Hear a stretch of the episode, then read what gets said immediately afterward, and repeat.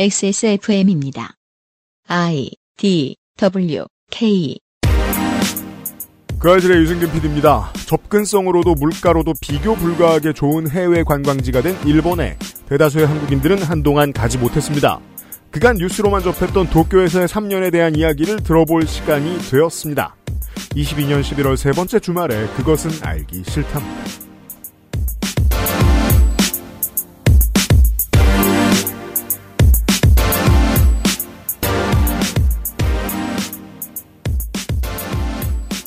청취자 여러분 한국 시간 토요일 해지기 직전에 인사드립니다. 그것은 알기 싫다. 479회 토요일 순서입니다. 윤세민 에디터와 제가 함께 있고요. 안녕하십니까. 해지기 직전 아닙니다. 요즘 3시에 업로드. 빨리 지지 않아? 3시 업로드죠. 5시 반에 껌껌해져가지고 정말 무섭습니다. 네. 근데 오늘은 토요일이잖아요. 일찍 업로드했습니다. 인도네시아의 그 말랑 축구장 참사에 대해서 말씀드리면서도 제가 그 뉴스를 뜯어보면 뜯어볼수록 그런 생각 많이 했었거든요. 책임을 광범위하게 지지 못하면 상처가 너무 오래 간다. 이 광범위한 책임에 있어서는 꼭 관만 해당되는 건 아닙니다. 언론도 그 안에 있습니다. 음. 힐즈보로 참사에 있어서 전 세계를 대표하는 황색지, 저질 언론, 영국의 더 선이 축구 팬들을 탓하는 기사를 냈어요. 축구 팬들의 행실을 탓하는 기사를 당시에 냈었어요. 영국에서 어떻게 그럴 수 있지? 그런 다음부터 그 지역의 축구 팬들은 아직도 오랫동안 더 선을 읽지 않는다고 합니다. 그렇겠죠. 네. 더 선은 근 4반세기가 지나서야 그 당시에 오보가 있었다. 잘못을 인정하고 사과를 했어요. 하지만 아직까지도 해당 지역의 축구 팬들은 더 선을 용서하진 않았습니다.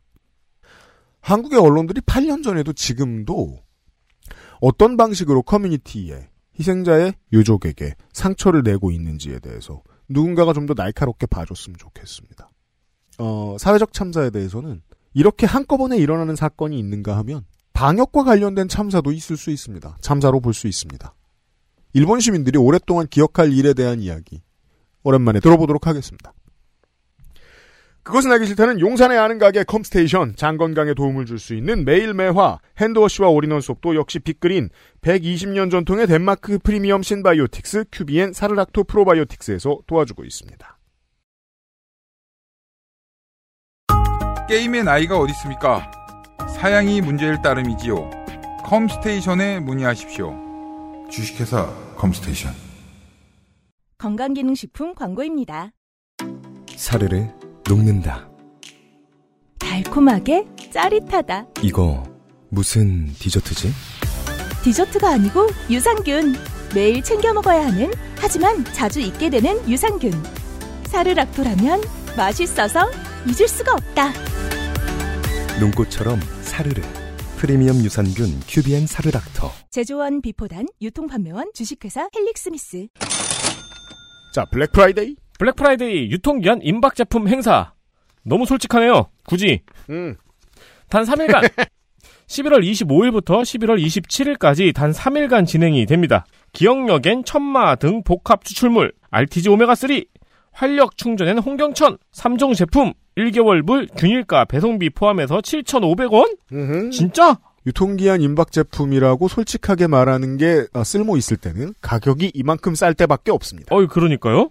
요즘 점심값보다 싸네요. 네. 사라락토는 1개월분 12,000원, 그리고 유통기한 이슈가 없는 정상 제품 구매 시, 구매 옵션에서 1,000원 추가로 불프 제품 한 개 구매 가능합니다. 이게 무슨 소리야? 한 개는 1,000원에 그냥 준다는 거예요? 그러니까 저는 사실 이게 좀 너무하다고 생각하는 게이 소비자 우롱이지 뭐예요 이게 지금 그죠? 액세스몰에서 제일 많이 팔려요. 전국에 뭐 마트도 있고 다 있습니다만 아까 마트나 약국인가? 네 아무튼 전국에 다 납품돼 있습니다. 네. 우리를 믿고 너무 많이 찍었다는 거 아닙니까? 아, 그렇죠. 예. 그래서 유통기한 임박 제품이 많다는 거구나. 어 마음에 들지 않네요. 어, 아니죠. 저희의 능력을 과대평가한 거죠. 그러니까 저는 말이에요. 과대평가 받는 거 좋아해요. 여러분 혼내주세요. 고만 사세요. 야, 이게 너무 많이 찍은 거, 아, 참네. 아니, 그리고, 네.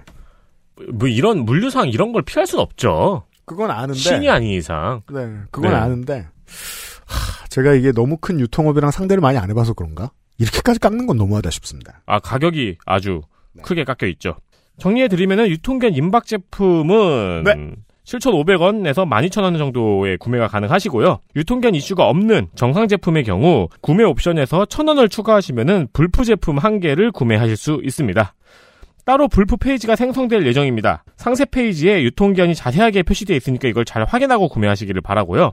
유통기한이 짧은 대신 저렴하니 혼자 다 먹긴 뭐하고 여러 개 사서 가까운 사람들 나눠주는 것도 괜찮습니다. 액세스몰에서 팔고 있습니다. 그렇습니다. 좀 너무하지만 이 가격이 맞습니다. 따로 페이지가 생성된다고 말씀을 드렸잖아요. 음. 그러니까 이전 페이지에 들어가시면 안 된다는 거죠. 그렇습니다. 네.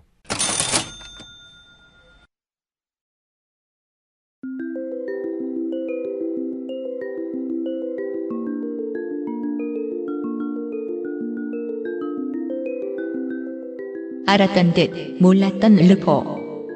기묘한 이야기.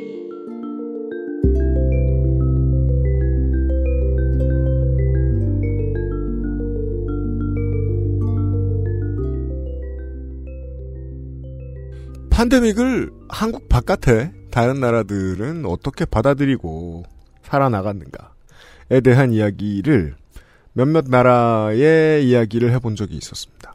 네. 스웨덴 이야기. 프랑스 이야기. 그땐 또 제가 라디오 잠깐 진행할 때라 당시 홍석사하고는 프랑스 코로나19 얘기를 한동안 좀 여러 번 했던 게 기억이 나고 나성 얘기도 했었고요. 미국 얘기를 저희가 제일 많이 하긴 했죠. 하다 보니 그렇게 됐죠. 네. 네, 미국 얘기 반, 그 다음에 밀폐된 방 이야기 반, 뭐 이 정도를 그렇죠. 했던 기억이 납니다. 그 오늘도 아마 영화 얘기가 나올 것 같은데 음. 제가 그래서 팬데믹 기간에 제일 재밌게 본 영화가 Don't Look Up. 아, 네, 그렇죠. 네, 레오나르드 디카프리오하고 메릴 스트립이 나왔던. 음, 거기서 이제 처음으로 나오는 개그씬이 그거예요. 뭔데요? 디카프리오가 과학자잖아요. 그렇죠. 과학자가 대통령한테 보고를 합니다. 이 혜성이 운석인가가 이제 지구에 부딪힐 충돌할 확률이 98% 됐나 이야기를 해요. 음. 그러니까 메릴 스트립이 대통령이 그렇게 말하지 마세요. 그런 식으로 말하는 건 아주 위험해요. 근데 과학자는 황당하잖아요. 음. 그러니까 옆에 있는 보좌관이 그래요. 잠재적인 위협이라고 표현하면 어떨까요? 그렇죠. 그냥 메릴 스트립이 앞으로 그렇게 표현하도록 해요. 네. 영어로 된 영화지만 일본 얘기 같다는 생각이. 그 사실 그때 트럼프 행정부를 꼬집은 영화였죠. 그렇죠. 네, 그 재밌잖아요. 그래서 과학자와 대통령이 정치적인 대립을 하잖아요. 대통령은 위험을 선동하지 말라. 네. 과학자는 위협은 실제다. 음. 그래서 대통령 쪽 캠프의 구호가 Don't Look Up이었죠. 그렇습니다. 오늘은 일본의 얘기입니다. 그 한국보다 트위터를 더 열심히 쓰는 나라죠, 제가 알기로. 네. 일본의 사람들이 그런 이야기를 하는 것을 들었습니다. 일본의 언론 분위기는 공식적으로 아베 신조 사망 이후부터 코로나19를 벗어났다. 음. 메이저 이슈에 모두가 매달린다는 점에서는 일본의 언론 분위기도 우리나라하고 좀 비슷하긴 하다는 뭐 그것에 대한 이야기일 수도 있겠죠. 사실 우리나라도 지금 요즘 분위기는 벗어난 분위기죠. 맞아요. 네, 확진자 수와는 별개로. 우리나라도 비슷하죠 그 점에 있어서는 윤석열 당선 이후에 벗어났습니다. 네. 한국의 언론은 코로나 19로부터. 없는 척하고 있어요. 네.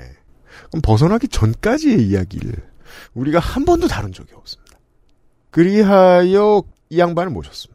일본의 코로나19 대응 얘기를 하고 싶었는데 못한. 이유가 이 양반이 와야 얘기를 하는데 네티즌 19님입니다. 어서 오십시오. 예, 안녕하십니까. 잘 지내셨습니까? 예, 잘 지냈, 오래간만입니다. 모든 게 오래간만. 예, 한국도 오래간만. 우리 스튜디오도 오래간만. 예. 예. 어, 정은정의 표현에 의하면 너무 파란 이 스튜디오를 처음 오셨어요. 예. 이게 몇 년 됐는데 벌써. 3년 반? 네. 청취자 여러분 정말 오래간만에 뵙습니다. 네. 너무 오래간만에 와서 저는 옆 건물에 들어갔었어요. 그렇습니다. 왜냐하면 그때는 옆 건물이 없었거든요. 그 여건은 입, 입주도 시작이 안 됐거든요.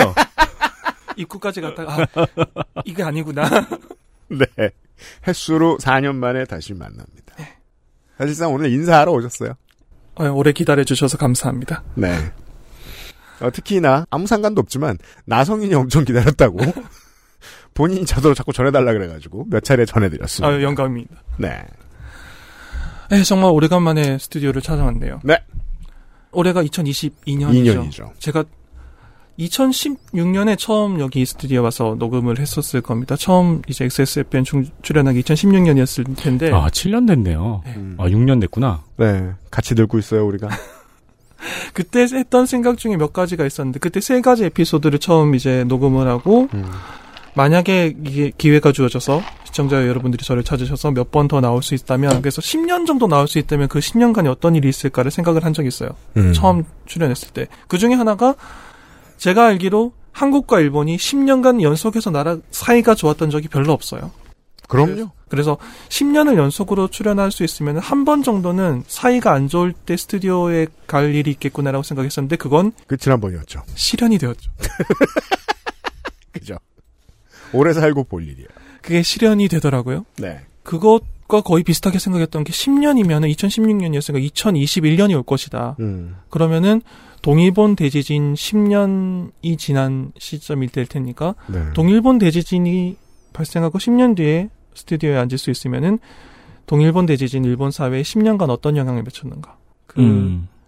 그 사건 이후 10년간 일본이 어떻게 변화했는가에 대해서 나름대로 종합해서 긴 이야기를 한번 해보고 싶다라고 머릿속에 생각을 하고 있었어요. 시간이 재밌죠. 그것은 알기 싫다를 제가 처음 시작하기 직전에 동일본 대지진이 있었어요. 예, 그 시기였죠. 그 네, 시기. 맞습니다. 였습니다. 2011년이었으니까요. 네. 너무 진부한 표현인가요?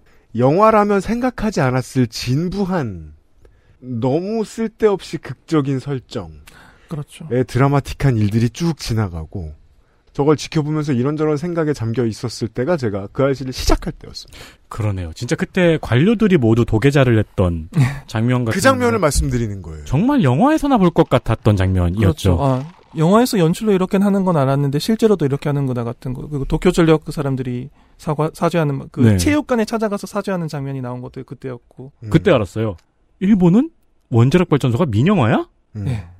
도쿄 전력 네. 후쿠시마 원전. 부탁한다. 괄호 열고 죽어달라. 음. 네. 후쿠시마 50가 그때 나왔었죠. 음. 10년 정도 지나면은 그때 그 충격이 일본에 어떤 식의 영향을 미쳤는지를 조금 더 객관적이라고 말하면 어폐가 있을 수 있지만 시간을 두고 천천히 지켜볼 만한 그 정도의 여유는 있을 것이라고 생각을 했었어요. 네. 그리고 2021년 3월 11일이 찾아왔는데 그때네요.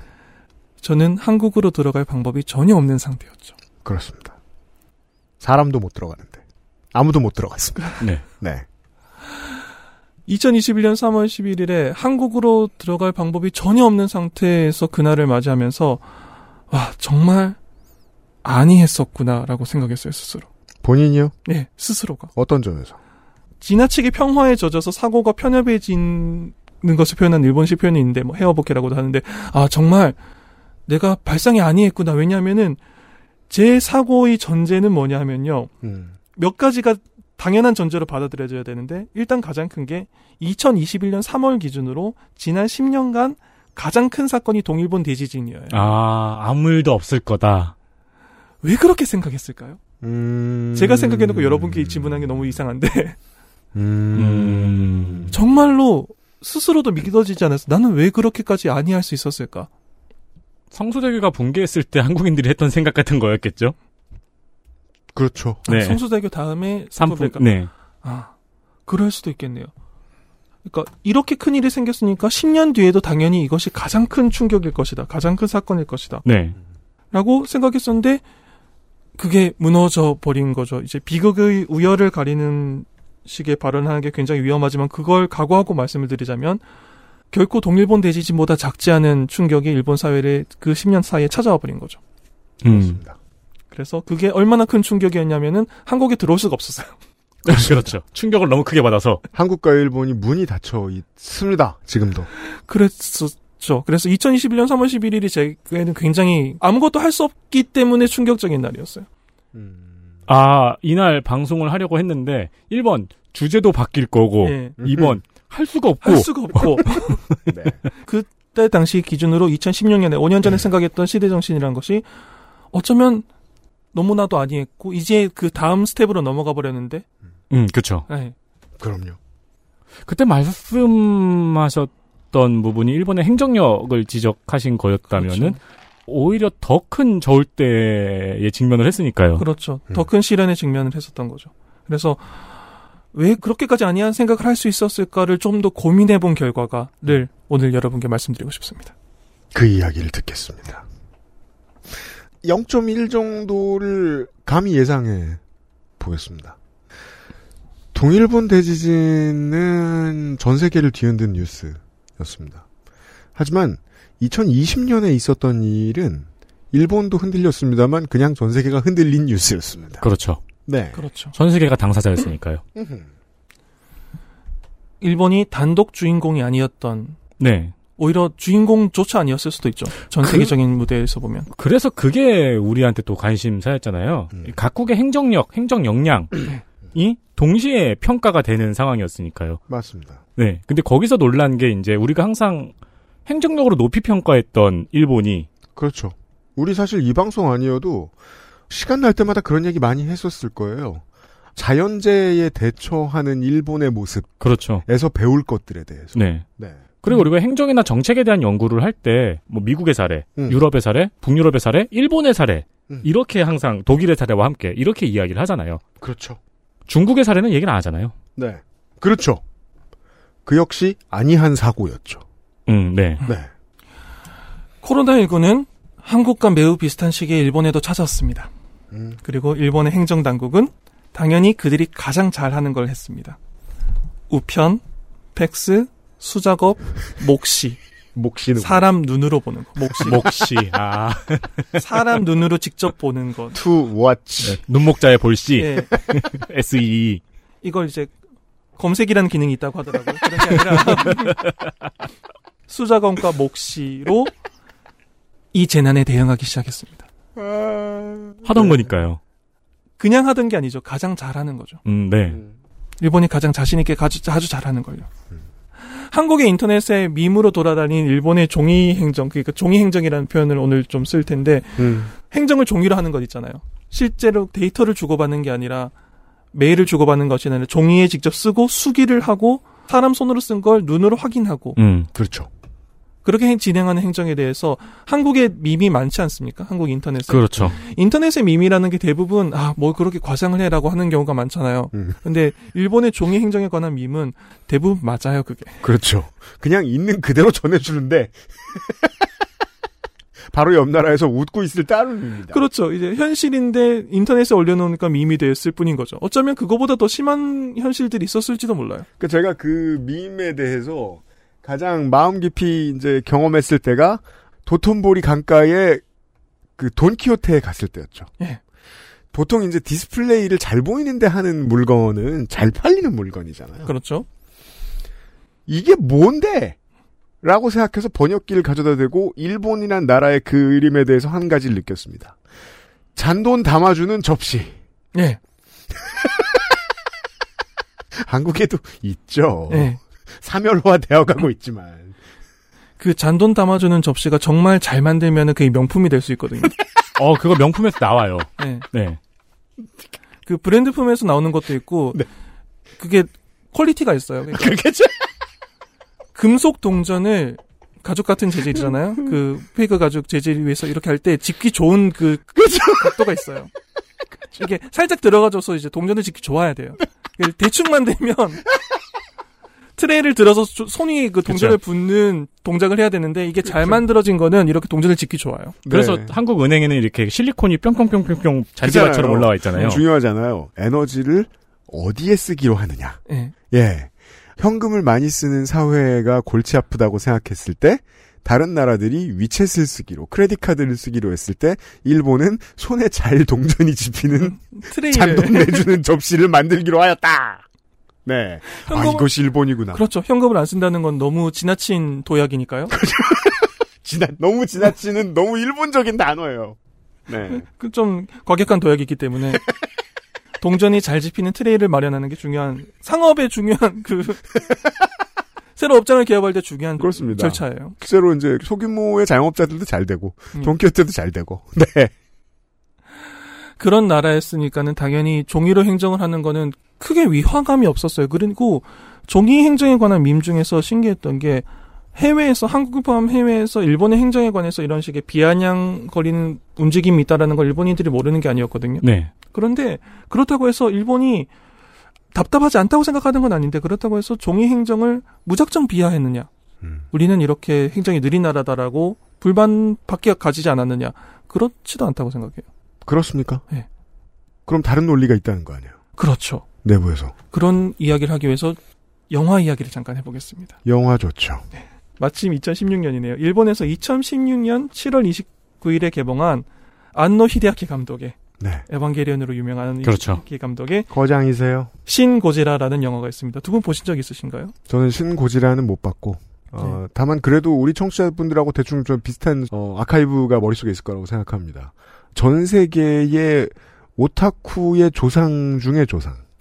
되죠. 안노 히데아키 감독은. 그러니까 뭐 대표작을 모르는 분들을 위해 말씀을 드리자면 일단 에반게리온 네. 에반게리. 대표적이고 여러분이 어렸을 때 봤을 나디아 음. 톱을 노려라 나디아.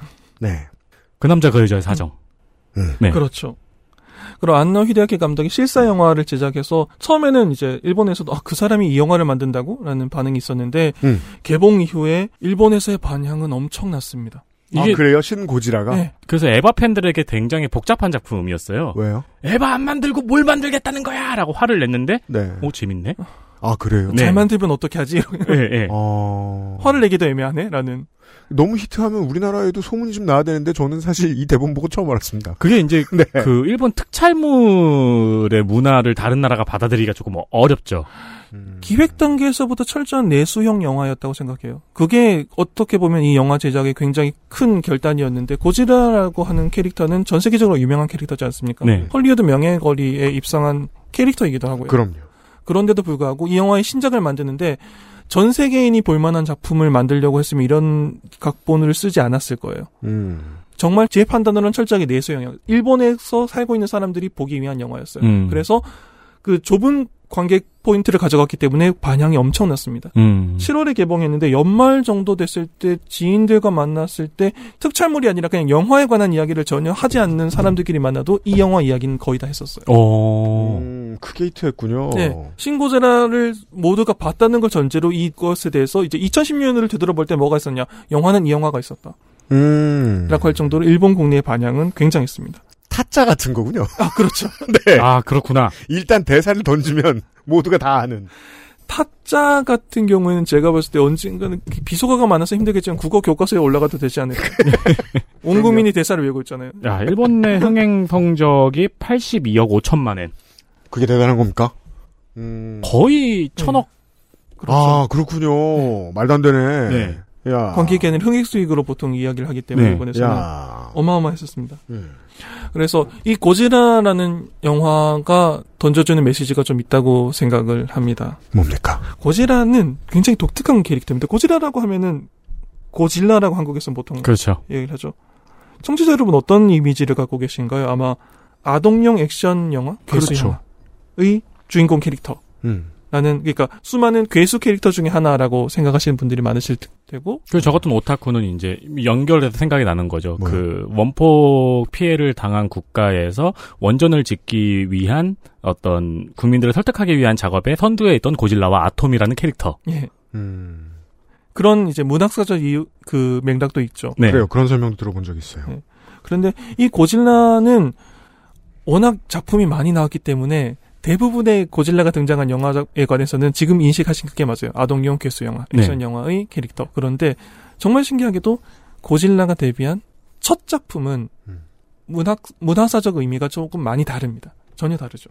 이거는 고질라 1편이 개봉한, 개봉한 것이 무려 1954년입니다. 11월 3일이었는데 히로시마에 원자폭탄이 투하된 1945년을 기준으로 9년 뒤였고 10년이 지나지 않았어요. 야, 한국인들이 생각해 보지 않는 일본의 현대사입니다.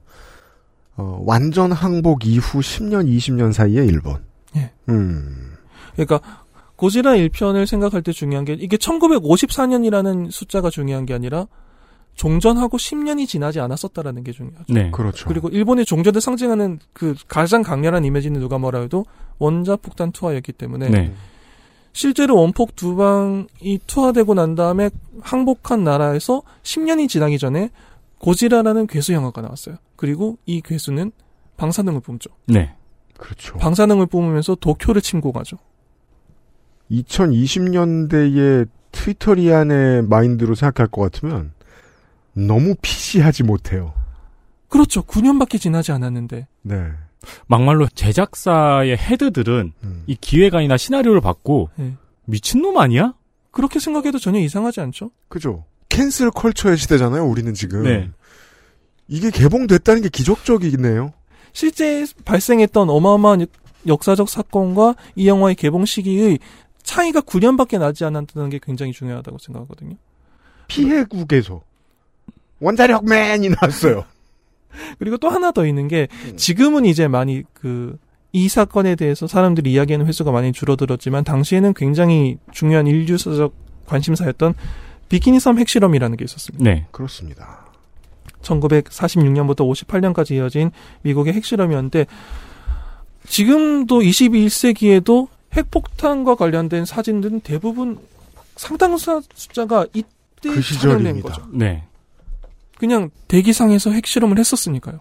게임과 영화를 만드는 사람들도 그때 찍혔던 거 보고 만듭니다. 네. 네, 네. 그렇죠. 이때까지는 아직까지 이게 얼마나 위험한 짓인지에 대해서 지금만큼의 경각심도 없었기 때문에 음. 정말 대기상에서 그냥 섬을 목표로 수소폭탄을 투하하고 사진을 찍고 네. 음. 그런 실험을 하던 시절이었습니다. 음. 그래서 비키니섬 핵실험이 진행되고 있던 중에 이 괴수 영화가 나온 거죠. 방사능을 뿜는 괴물이 도쿄를 침공한 거예요. 세월이 흘러서 이 캐릭터는 아까도 잠깐 이야기가 나왔지만 히로시마와 나가사키 원폭을 투하했고 비키니섬 핵실험을 했던 미국의 헐리우드 명- 명예의 거리에 캐릭터로 입성하게 됩니다. 그죠. 인류사의 아이러니죠. 60년 뒤에는 오타쿠게이의 거장이 이 작품을 만들어서 일본을 휩쓸었네요. 그렇죠. 일본의 대표 상품이 되어버렸습니다. 대표 상품이 되어버렸습니다. 근데 말씀하신 함의를 생각하면은 시기가 공교롭네요. 그렇죠. 2011년에 동일본 대지진이 발생하고 5년 뒤에 일본이 방사능의 악몽을 50년 만에 떠올리고 나서 신고지라가 나왔어요.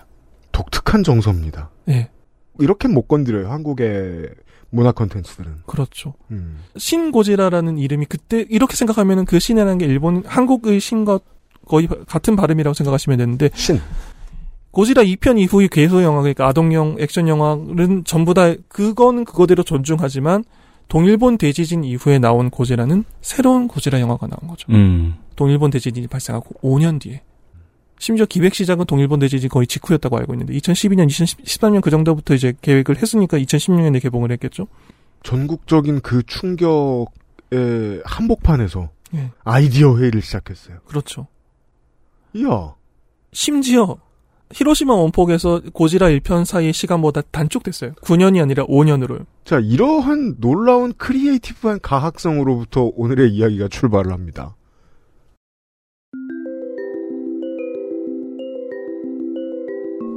확실히 한국엔 없어요, 이런 거.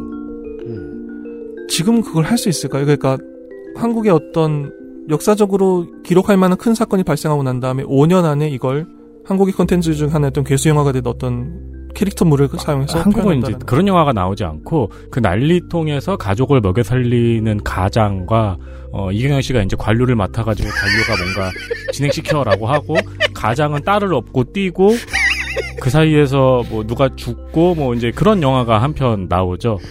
한국은 이런 일을 바탕으로 특촬로는 못 가죠. 특촬이 기획됐다는 소문이 돌았을 때 이미 화를 좀 많이 내실 것 같아요. 캔슬되죠. 네. 있는 그대로를 드라마를 조금 넣어서 만드는 작품들이 성공할 수는 있습니다만 다만 한국에서는 그 기간이 짧으면 안 돼요. 길어야 돼요. 그렇죠. 1987이 30년 뒤에 나왔기에 블록버스터 대작이 될 수 있었습니다. 음. 변호인도 마찬가지. IMF를 주제로 한 영화는 지금도 성공할 수 없어요. 몇 편 기획은 됐지만 그 1987만큼의 히트는 하지 않았죠. 일단 고증의 측면에서 깐깐한 한국인들을 만족시킬 방법이 없고 국가부도의 날은 어느 정도의 성공을 거두긴 했긴 했는데 근데 저는 TPO가 맞지 않았다고 보는 거예요. 여전히. 음. 5년? 안 돼요. XSFM입니다.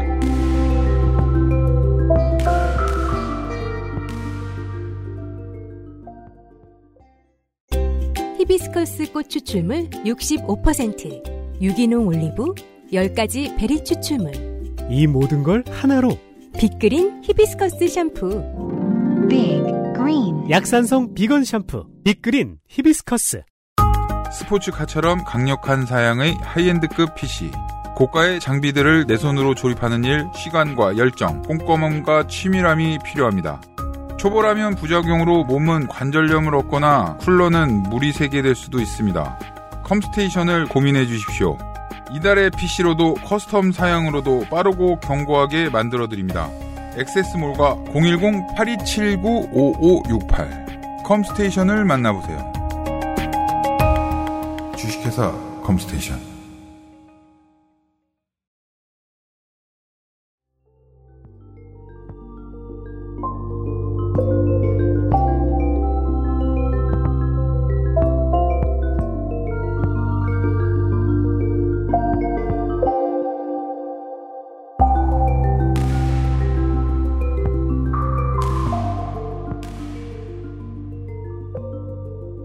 일본에서는 이게 5년 뒤에 가능했는데 5년 뒤에 가능했기 때문에 이 영화에서 보여줄 수 있었던 흥미로운 지점이 하나 있다고 생각합니다. 이거는 영화를 본 사람들 모두가 동의한다기보다는 그냥 제가 이 영화를 보면서 아 정말 이건 흥미로운 상징물이다라고 생각하는 이야기를 지금부터 해드릴 텐데 음.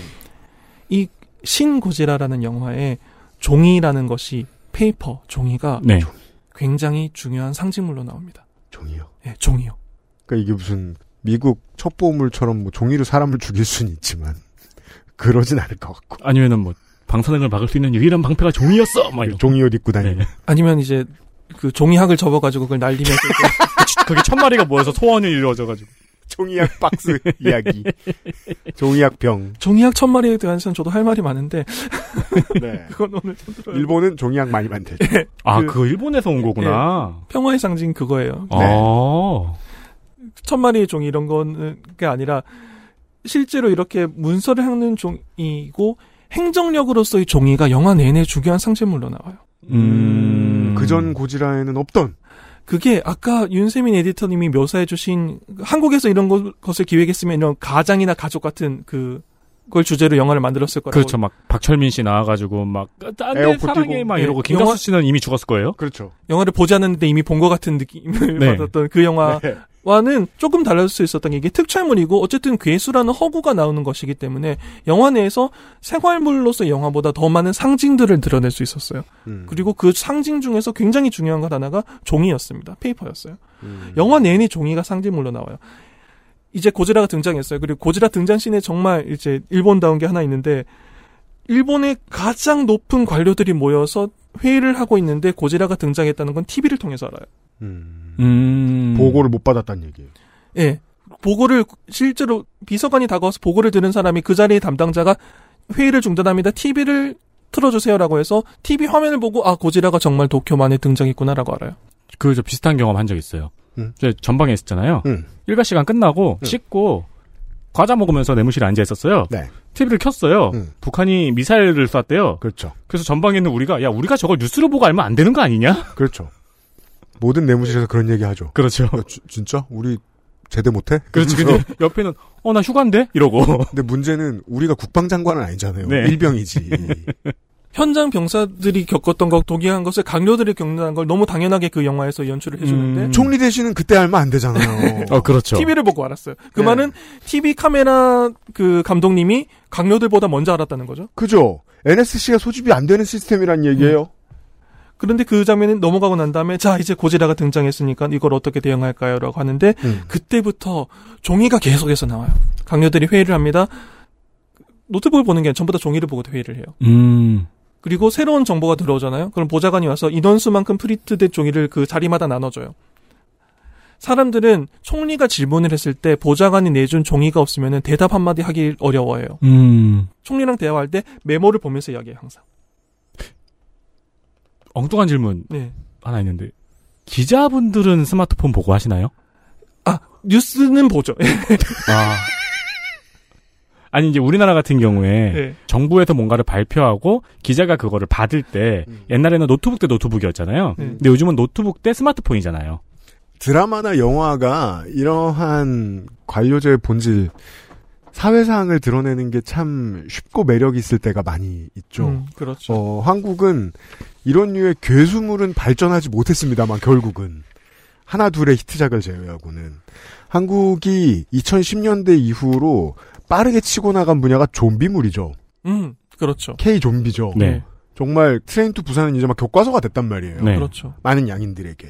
그런 사람들을 만족시켜줬던 게 최근에 지금 우리 학교는 거 해피니스였죠. 음. 그두 작품 모두 한국 사회상을 얘기하기 위해서 좀비를 집어넣은 작품들 같이 느껴지죠. 아파트에서 생기는 우리나라의 수직 문화를 상징하는 작품이고 해피니스는 지금 우리 학교는 또 계속 그런 것들이 등장하죠. 애들 사이에 사실은 다 계급 있고 음. 어떤 작품들은 그런 사회상을 드러내는 게 좀 더 편할 수도 있어요. 심지어 고질라여도 재난을 매개로. 맞아요. 좀비라는 허구가 들어왔을 때 한국 사회를 좀 더 플랫하게, 좀 더 알기 쉽게 보여줄 수 있었던 것처럼. 맞아요, 맞아요. 일본이라는 현실에 고지라라는 허구가 들어왔을 때 일본의 관료들이 어떻게 움직이는지가 너무 명료하게 드러나기 시작한 거죠. 음. 만약에 관객들이 거기에 매료돼서 엄청나게 봤잖아요, 사람들이. 이거 다 공감했다는 거 아니에요? 그렇죠. 설득력이 있었다는 거죠. 인상적인 장면이 하나 있는데 강료들이 모여서 회의를 하는데 이렇게 자기 의견을 말하는 게 아니라 낭독을 해요. 지금부터 공항 하나를 닫을 텐데 이걸 공항을 닫는 게 위험하기 때문에 공항을 일단 폐쇄하겠다라고 말했을 때쯤에 테이블에 앉아 있는 강료들은 높은 사람들이잖아요. 음. 그 강료들 뒤에 테이블 없이 의자만 두고 쭉 사람들이 앉아 있어요. 보좌관들. 네. 그 사람들이 이제 실무진이잖아요. 네. 실무진 하나가 종이로 된 메모를 그 사람한테 쓱 이렇게 밀어 넣어요. 음. 그러면은 자기가 낭독하고 있는데 메모가 들어오니까는 불쾌하다는 듯이 보좌관을 째려보긴 하는데 음. 이때 보좌관을 노려보긴 하지만 음. 보좌관이 내밀어준 메모를 부정하진 않아요. 음. 그래서 내가 지금 낭독하고 있는 이게 맞고 네가 지금 가져온 메모는 그 우열이 낮으니까 내가 이 자료를 읽겠어가 아니에요.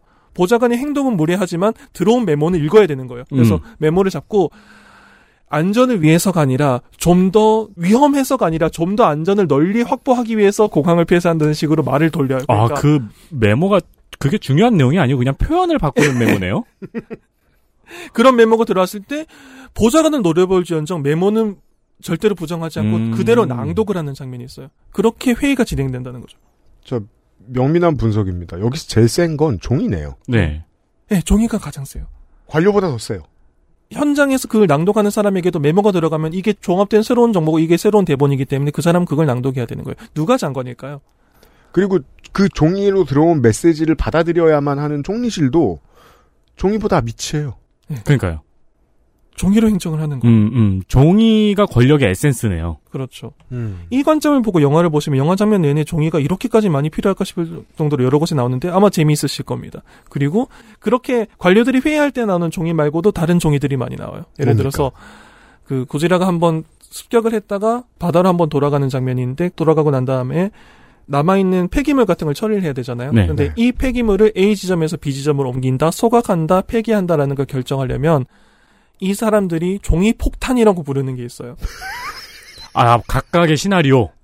그리고 결제 서류들. 음. 보통 종이 폭탄이라고 말하면 옛날에는 그 컨페티를 그 반짝이는 거 대신 종이로 아, 그렇죠. 만들던 네. 시대가 있었어요. 그 뭐 중요한 저 축제 있을 때 이렇게 팡 하고 이렇게 A4 용지를 기준으로 네. 10장, 100장, 500장 이렇게 가면은 뭐 열심히 노력하면 읽을 수 있겠다 이렇게 될 수 있지만 이게 사람 키를 넘어서기 시작하고 박스 단위로 10박스, 5박스 이렇게 되면은 이걸 읽으라는 것인지 아니면 상자 10상자 분량의 종이를 인쇄해서 이 부서에 갖다 두고 그 사람들이 그걸 보고 한번 열어보고 난 다음에 B 부서로 옮겼을 때 A 부서는 이 종이를 봤다는 증거를 남겼으니까 무슨 그렇죠. 일이 발생하면은 A 부서도 책임을 져야 된다라는 의식인지 음. 어떤 점에서는 의식 혹은 정치적인 메시지로서 작동하는 미학이죠.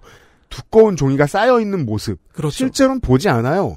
그게 내 옆에 있다는 것 자체로 어떤 걸 증명하죠. 그렇죠. 따라서 종이는 정말 내용도 상관없어요. 그 종이로서 권력으로 작동해요.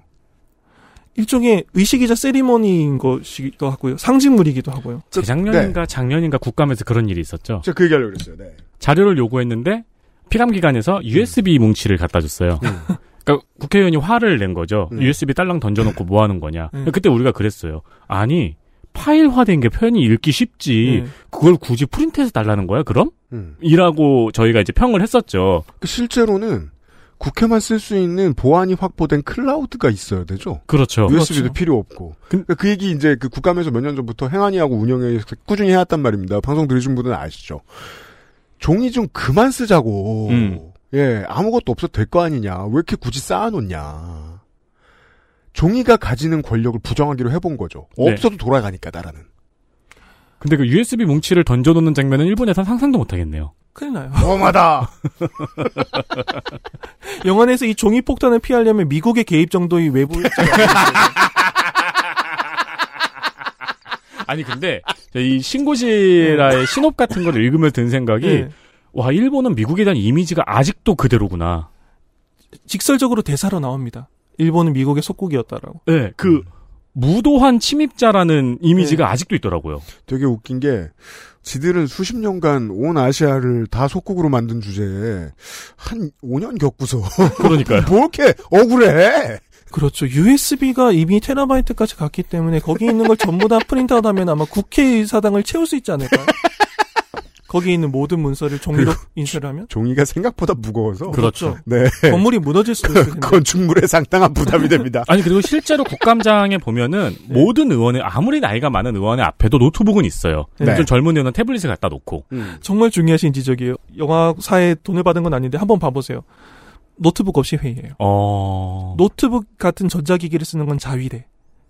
보고를 해야 되니까. 음. 세상에. 그래도 그리고 자위대도 보통 이제 전화를 하죠.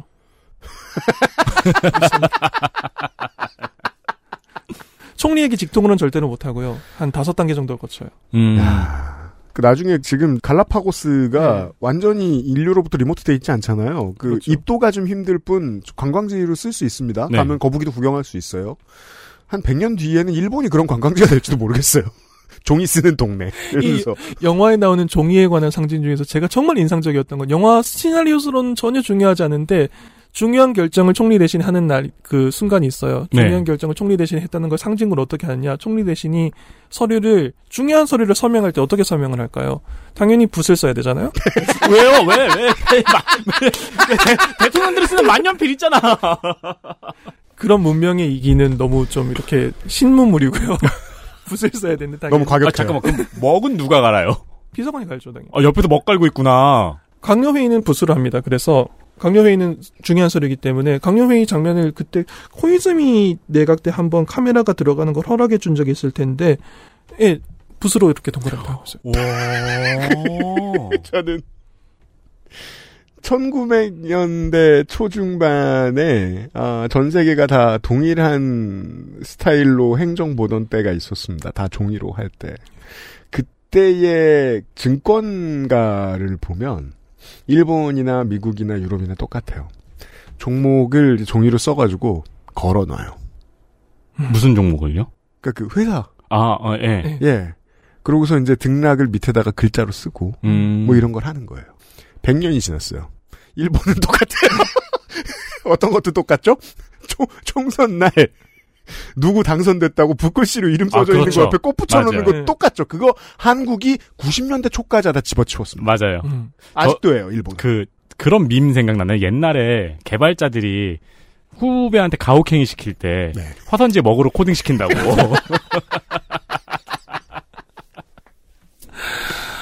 영국은 어떻게 하는지 궁금하네요. 이게 지금 내각 총리 대신 대수를 90몇 대 이런 식으로 세는 게 1대로 올라가면은 이토 히로부미까지 간다는 이야기를 아마 방송에서 네. 한 적이 있을 겁니다. 네. 이토 히로부미 시절에 만년필을 썼을 리는 없지 않습니까? 그렇죠. 붓을 썼겠죠. 그거를 누군가가 그러면 새로 당선된 총리 대신이 나부터 붓을 사용하지 않겠다라고 말을 해야 되는데 그 용기를 가진 사람이 21세기가 20년이 지났는데 아직 나타나지 않아요. 100년간 없던 거예요. 유피님 옛날에 회사 생활 할때 네. 결제 서류에 사인 받아보신 적 있으세요? 있습니다. 저는 한 번도 결제 서류 종이로 결제 받아본 적이 없거든요. 네. 옛날에 한 15년 전에 회사 다닐 때도 다 전자결제였어요. 제가 그게 그 변화를 구경했죠. 음. 궁시렁 궁시렁 하면서 전자 서명을 하는 사람들을 보기 시작했죠, 제가. 아, 그랬구나. 원래는 종이 예. 예. 그때까지만 해도 혼재돼 있어요, 회사들마다. 결제를 매일같이 할 필요 없는 회사들은 그때까지도 도장 찍고 손으로 쓰고 했고, 음. 그게 복잡한 회사들은 천천히 넘어갔죠. 21세기 초의 얘기입니다. 네. 그것도 20년 전이라고요. 그러니까요. 근데 신고지라에서 총리 대신은 붓으로 이렇게 자기 이름을 서명하는 그때 서, 수결이 있어요. 그 서명이. 음. 서명하는 이름이 있어가지고 그게 자막으로 딱 나오는 장면이 있는데 아마 보시면 흥미로우실 겁니다. 음, 어, 재밌겠네요. 네. 그런데 영화에서 이렇게 종이를 등장시키는데 그게 야유뿐인가 하면 그렇지 않아요. 야유도 들어가 있어요. 이 바빠 정말 급박한. 급박한데 괴수가 도쿄에 쳐들어왔는데 다음 정보를 보기 위해서 보좌관이 나와서 종이를 나눠주고 있으니까요. 그러면은 그걸 처음 읽는 사람과 마지막 읽는 사람의 시차가 생기잖아요. 네. 노트북이 있으면 메시지를 띄워주겠죠. 순간이 되잖아요. 네. 그런데 물리적으로 종이를 돌리고 있어요. 그런 걸 야유하긴 하는데 그렇다고 해서 이게 야유만으로 종이가 쓰였냐 하면 그렇지 않아요. 그렇습니까? 예. 신고지라에서 종이는 음. 무능과 비판의 대상만이 아니라 결국 인간이 인간이라고 하면 조금 더 좁게 해서 일본이라는 나라가 신에 가까운 고지라 그 일본 영어식으로 보면 가질라 고질라라고 하죠. 아, 그 신 고질라의 신이 뉴가 아니고 갓이에요? 아니 아니요. 그 신고질라의 고지라는 영문식 표현으로 하면 G.O.D로 아, 시작하죠. 네, 가질라라고 네, 하죠. 가질라. 그 G.O.D가 신에 가까운 이미지라는 것 때문에 이런 식의 영어 음. 번역을 해- 채용했다고 하는데 신에 가까운 존재인 가질라에 가, 에 대항하기 위해서 인간이 가진 힘이 뭐냐 종이밖에 없지 않냐라는 게 있어요. 음. 결국 우리는 종이로 행정을 했고 이 종이로 하는 행정을 가지고 행정력으로 음. 고지라를 이겨냈다라는 걸. 시스템을 대변하는 상징물. 그렇죠. 네. 80년대에 나왔으면 훨씬 더 설득력이 있었을 온 세계가 소구력을 가졌을 사람들이 스마트폰을 쓰지 않는 시대였다면 네. 물론 주인공은 스마트폰 영상을 가지고 그 괴수가 신고한 거 아니냐라고 앓는 장면이 있어요. 그러니까 신구의 대립이 있긴 한데 주인공도 결국 고지라가 도쿄를 거의 황폐화시키고 난 다음에 정부 기능이 거의 마비되는 순간이 있어요. 음. 그러니까 이거 약간 스포일러인데 정부의 요인들이 엄청나게 큰 피해를 입고 난 다음에 회복하고 자 다음 단계로 넘어가자 한- 하는 장면에서 뭘 하냐 종이를 보고 있어요. 종이서를 계속 넘겨요. 음. 이제 일을 해야 된다, 뭘 해야 되냐, 종이를 보는 거예요. 이 종이를 작성한 사람들이 피해를 입고 사망하고 쓰러졌더라도 종이는 남아있기 때문에 아, 그러면은 우리나라 대통령이 KTX에서 빈 종이를 보고 있던 것을 그런 일본의 행정력을 우회적으로 비판한 것이었군요. 혹은 찬사를 보낸 걸 수도 있어요. 비었다 하더라도 종이를 보겠다. 그 왜 그렇게 한 걸까요? 그게 저희보다 궁금하시겠습니까? 자, 이해합니다. 요즘 대작들의 트렌드이기도 하죠.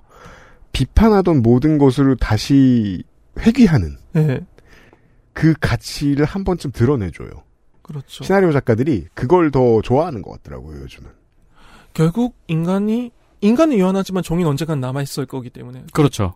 그 사실 우리나라도 어, 실무는 전자로 하지만 어쨌든 일이 끝난 다음에 결과 보고서는 아직도 철을 하거든요. 그렇죠. 네. 기록이 고등한 이유죠. 때로 인간보다 훨씬. 그래서 그런 대사도 나옵니다. 내가 만약에 이 고지라와 싸우다가 쓰러지더라도 나를 대신한 사람은 순식간에 결정될 거다. 그것이 우리의 힘이다. 음, 음. 음, 음, 음.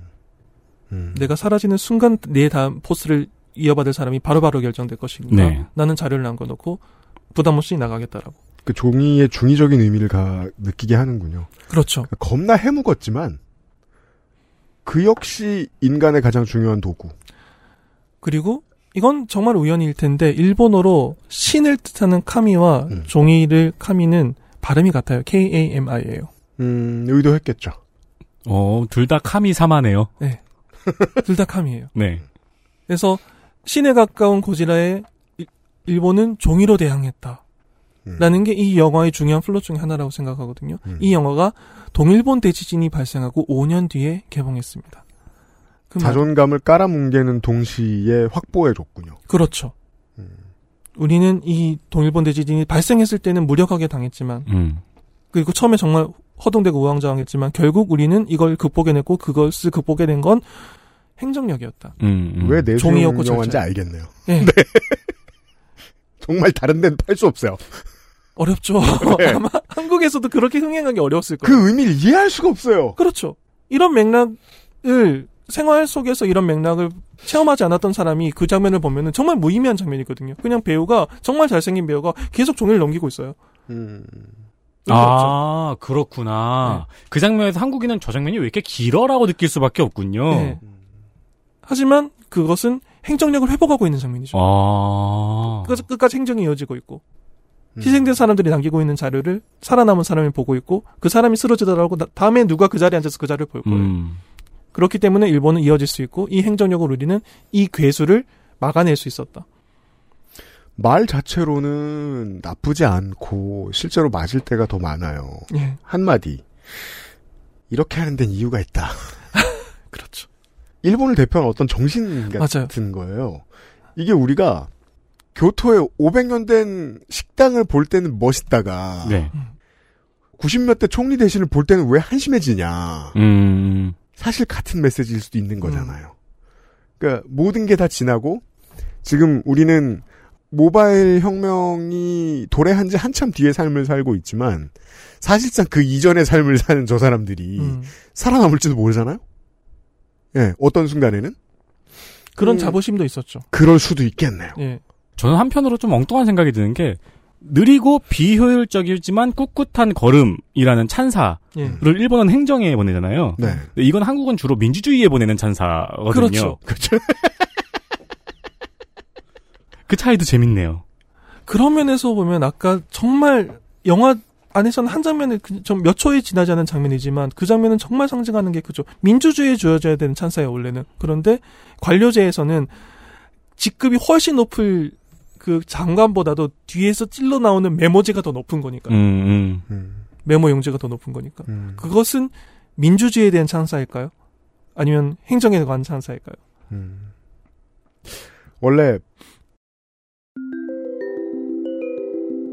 블록버스터 작품이라는 게 결론은 관객들 최대한 친화적으로 만들고 정말 내보내고 싶은 메시지는 중간에 뜬금없을 때 나가죠. 제가 여러 번 얘기하는 Starship Troopers의 세계관처럼 결국 인류가 이렇게 당한 건 인류가 전체주의나 하고 있을 놈들이기 때문이다라는 게 기본적인 주제의식이거든요. 아, 하지만 그건 밑바닥에 깔고 결론은 다른 것처럼 얘기하죠. 네. 시장에선 살아남아야 되니까. 네. 하지만 감독이 하고 싶은 얘기는 어디 상관없는데 집어넣습니다. 음, 그런 것들이 또 잘 팔려요. 그렇죠. 그냥 영화 얘기를 했습니다, 우리가. 네. 광고 듣고 오겠습니다. XSFM입니다.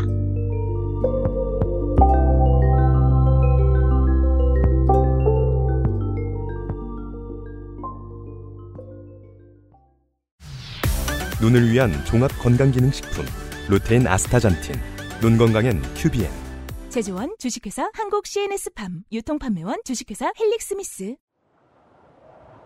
오랜만이군, 매화. 그 안에서 참느라 고생이 많았네. 얼마나 답답했겠어. 3일 만에 밖에 나오니 한결 상쾌하네요. 그래서 그런지 더 크고 좋아 보이는군. 그런데 어떻게 절 나오게 한 거죠? 몰라? 매일 매화 덕분이지. 기능성을 인정받았다는 건 그런 거거든. 아, 배변 활동을 원활하게 도와줄 수 있다는 그거? 앞으로 매일 만날 테니 기대하라고. 상쾌한 하루의 시작. 매일 보는 즐거움. 매일 매화. 제조 극동의 치팜. 판매 TNS. 건강기능식품 광고입니다. 매일 매화 블랙 프라이데이 세일. 음. 블랙 프라이데이를 여기저기서 합니다. 네. 마지막 주자는 매일 매화네요. 음. 24일부터 27일까지 전 제품 10% 할인에 들어갑니다. 스트레스, 인스턴트 식품, 과다 섭취 등 다양한 원인으로 배변 활동이 위축된 분들을 위한 건기식입니다. 갑자기 장을 당황하게 하거나 불행하게 만들지 않습니다. 그렇습니다. 장은 행복하지 사실 불행하진 않지. 네, 그렇습니다. 네. 장의 연동 운동을 촉진시키는 차전자피와 17종의 혼합 유산균으로 화장실 가는 당신의 발걸음을 가볍게 해줄 것입니다. 정확히는 갈 땐 무겁고 나올 땐 가볍게 해드립니다. 그렇습니다. 상세 페이지의 복용법을 정독하시고 드시면은 가장 괜찮은 결과를 만나지 않을까 싶습니다. 당연히 후기가 많이 쌓여 있습니다. 구매 전에 후기 잘 살펴보시기를 추천드립니다. 음흠. 블랙 프라이데이 세일을 해요. 10%. 네.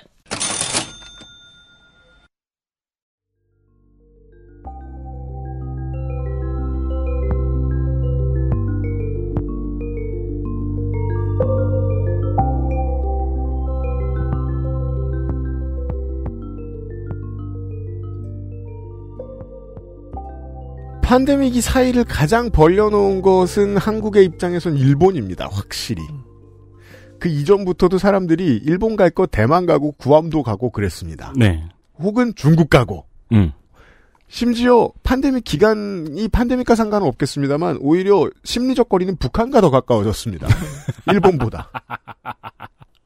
그냥 저 부울경의 고등학생들이 당일치기로 도톤보리 가까이 놀러 갔다 오던 그 시절은 지났죠 이제. 그렇죠. 다시 언제 돌아올진 모르겠습니다만 그 기간만큼 못 뺐던 네티즌 195와 함께하고 있습니다. 광고를 듣고 돌아왔습니다. 어쩌다 보니 영화 이야기를 이렇게 길게 하게 되었네요. 하지, 하지만 우리는 아마 판데믹 얘기를 할 겁니다. 그렇죠. 신고지라라는 영화는 종이 행정으로 동일본 대지진이라는 미중의 재난에 의연하게 대처해낸 일본 사회에 대한 겸양도 많이 섞여 있어요. 우리가 뭐 아주 모든 걸 다 잘했다는 건 아니다라는 게 분명히 섞여 있지만 겸양 섞인 자부심과 칭찬이 담긴 작품이었어요. 음. 우린 이겨냈다. 네. 우리식 우리가 가장 잘하는 것을 어렵지만 고통스러웠지만 꿋꿋하게 해내서 이겨냈다라는. 네. 2016년에 이 작품이 나왔고 코로나 19니까 당연히 2019년에 시작된 걸로 이제 온 세계가 동일했지 않습니까? 네. 음. 3년 뒤에 코로나 19가 찾아왔어요. 음. 일본이 종이 행정 이외의 대처법으로 이 코로나 19를 초동 대처를 하리라고 생각하는 건 지나친 발상이죠. 먹 가는 것도 안 바꾼 그리고 거기에 이유가 있다고 생각하는 사람들도 다수일 이 나라가 그건 과도한 기대죠. 잔돈 접시가 그렇게 발달한 나 잔돈 접시 강국이 네. 당연히 일본이 가장 잘하는 거랍니다. 종이 행정, 우편으로, 팩스로, 목시로. 자 보자고요. 전 90% 비웃는다니까요. 다만 10%는 저도 와 이 접시 되게 예쁘다라고 생각했어요. 인생을 이렇게 살 수도 있는 거지. 그 접시만을 만든 업체가 있었으니까요. 네. 네. 무- 문제는 네. 코로나 19는 그런 걸 봐주는 질병이 아니었다는 겁니다. 어, 바이러스가. 그렇죠. 뭐 전- 얘는 종이네. 전혀 천천히 퍼지자. 가 종- 없었죠. 종이에 묻어서 퍼지자. 고하죠. 전혀 새로운 재앙이었죠. 음. 전혀 새로운 난관이었습니다. 몇 가지 사건들을 좀 돌아보고 싶습니다. 다이아몬드 프린세스라는 배를 기억하십니까? 그럼요. 한때 확진자 수 세계 2위였는데요. 물론 배 보트라는 게 독립된 세계이긴 해요. 그렇죠. 선장이 그 안에서 독특한 지위를 차지하고 국적 공해상에서 깃발을 세운 나라의 영토로 인정되기도 하고 좀 독특한 지위이긴 하죠. 그래서 가끔 생각해요. 영해를 나가면 배 안에 매점에서 면세로 팔까? 청취자 여러분 기억나십니까? 처음에 이제 발발하고 코로나19가 예. 자 유럽과 미국은 이 문제를 비웃느라 바빴고요. 네. 그때 이미 확진자가 자기 동네에 있다는 사실을 아무도 몰랐던 시절. 그리고 한국은 여당의 지지율이 지하로 내려갔던 시절이 음. 있었습니다. 그때 일본은 이 배의 확진자 수를 따로 카운트하는 절묘한 행정력을 보여주죠. 음. 거기에 투입된 행정력이 얼마나 많았을까요? 그걸 한 번도 생각 못 해봤습니다. 종이가 두 배가 되는구나. 종이 폭탄. 그리고 그걸 WHO에 그냥 말한다고 그냥 들어줬을까요? 외교 채널을 가동하지 않았을 리는 없죠. 음, 그러네요. 그 바보 행정을 하기 위해서 엄청난 행정력을 동원했을 거라는 얘기죠. 거꾸로 말하면 이걸 하고 싶다고 해서 할 수 있는 나라가 몇 없었을 거예요. 그렇죠. 우리는 배만 따로 카운트해 주시길 바랍니다. 그걸 해낼 수 있다는 게 보통 노력으로 되는 일이 아니에요. 그러니까 음. 내가 거부로 수스예요. 네. 이런 미친 놈들을 봤나 웬만하면 그랬을 거예요. 네. 근데 일본은 들어줬어요. 들어줬어요. 들어주게 하기 위해서 일본이 뭔가를 내줬겠죠. 그래야 이 상황이 설명되는군요. 그렇죠. 만약에 이게 똑같이 부산항에서 벌어졌을 때 한국이 아무런 행정력도 발휘하지 않고 아무런 외교력도 발휘하지 않고 WHO에 이메일 한 통 써가지고 이거는 우리나라에 카운트하지 마세요라고 했을 때 WHO가 들어줬을까요? 전 세계가 그렇게 보도해줬을까요? 그러면 요즘 같은 상황이 됐겠죠. 전 세계의 웃음거리가 됐겠죠. 그렇죠. 이런 걸 요구했다라는 걸 오픈해가지고 웃음거리를 만들었겠죠. 음. 아마. 물론 실제로 일본의 원대로 됐어도 웃음거리가 된 건 달라지지 않았지만 그렇죠. 네. 그 원이 들어졌다는 게 대단하네요. 이 당시엔 이 정도 그러니까 불필요한 것에 어마어마한 행정력과 외교력을 투사했죠. 음. 그랬던 때입니다. 예. 2020년 2월이었습니다. 3,712명, 아, 많았네요, 정말.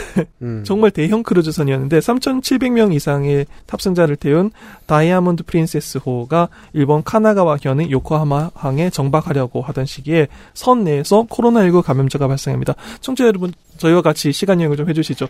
지금 어딘가에 코로나19 감염자가 발생했다와 2020년 2월의 이 보도는 무게감이 전혀 달랐죠. 아, 그렇죠. 그럼요. 그때 한국에서는 코로나19 감염자 발생하면 온 국민이 그 확진자 동선 그분이 어디에서 무슨 식사를 하셨는지 아시던 시. 그렇죠. 그렇습니다. 막 불륜 걸리고 그랬어요, 막. 네. 숨기고 어디 갔다가 들켰을 때 온 국민이 다 뭐라고 하던데. 그렇죠. 그래서 강남구와 제주도가 싸웠죠, 그때. 음. 그런 적이 있었죠. 음.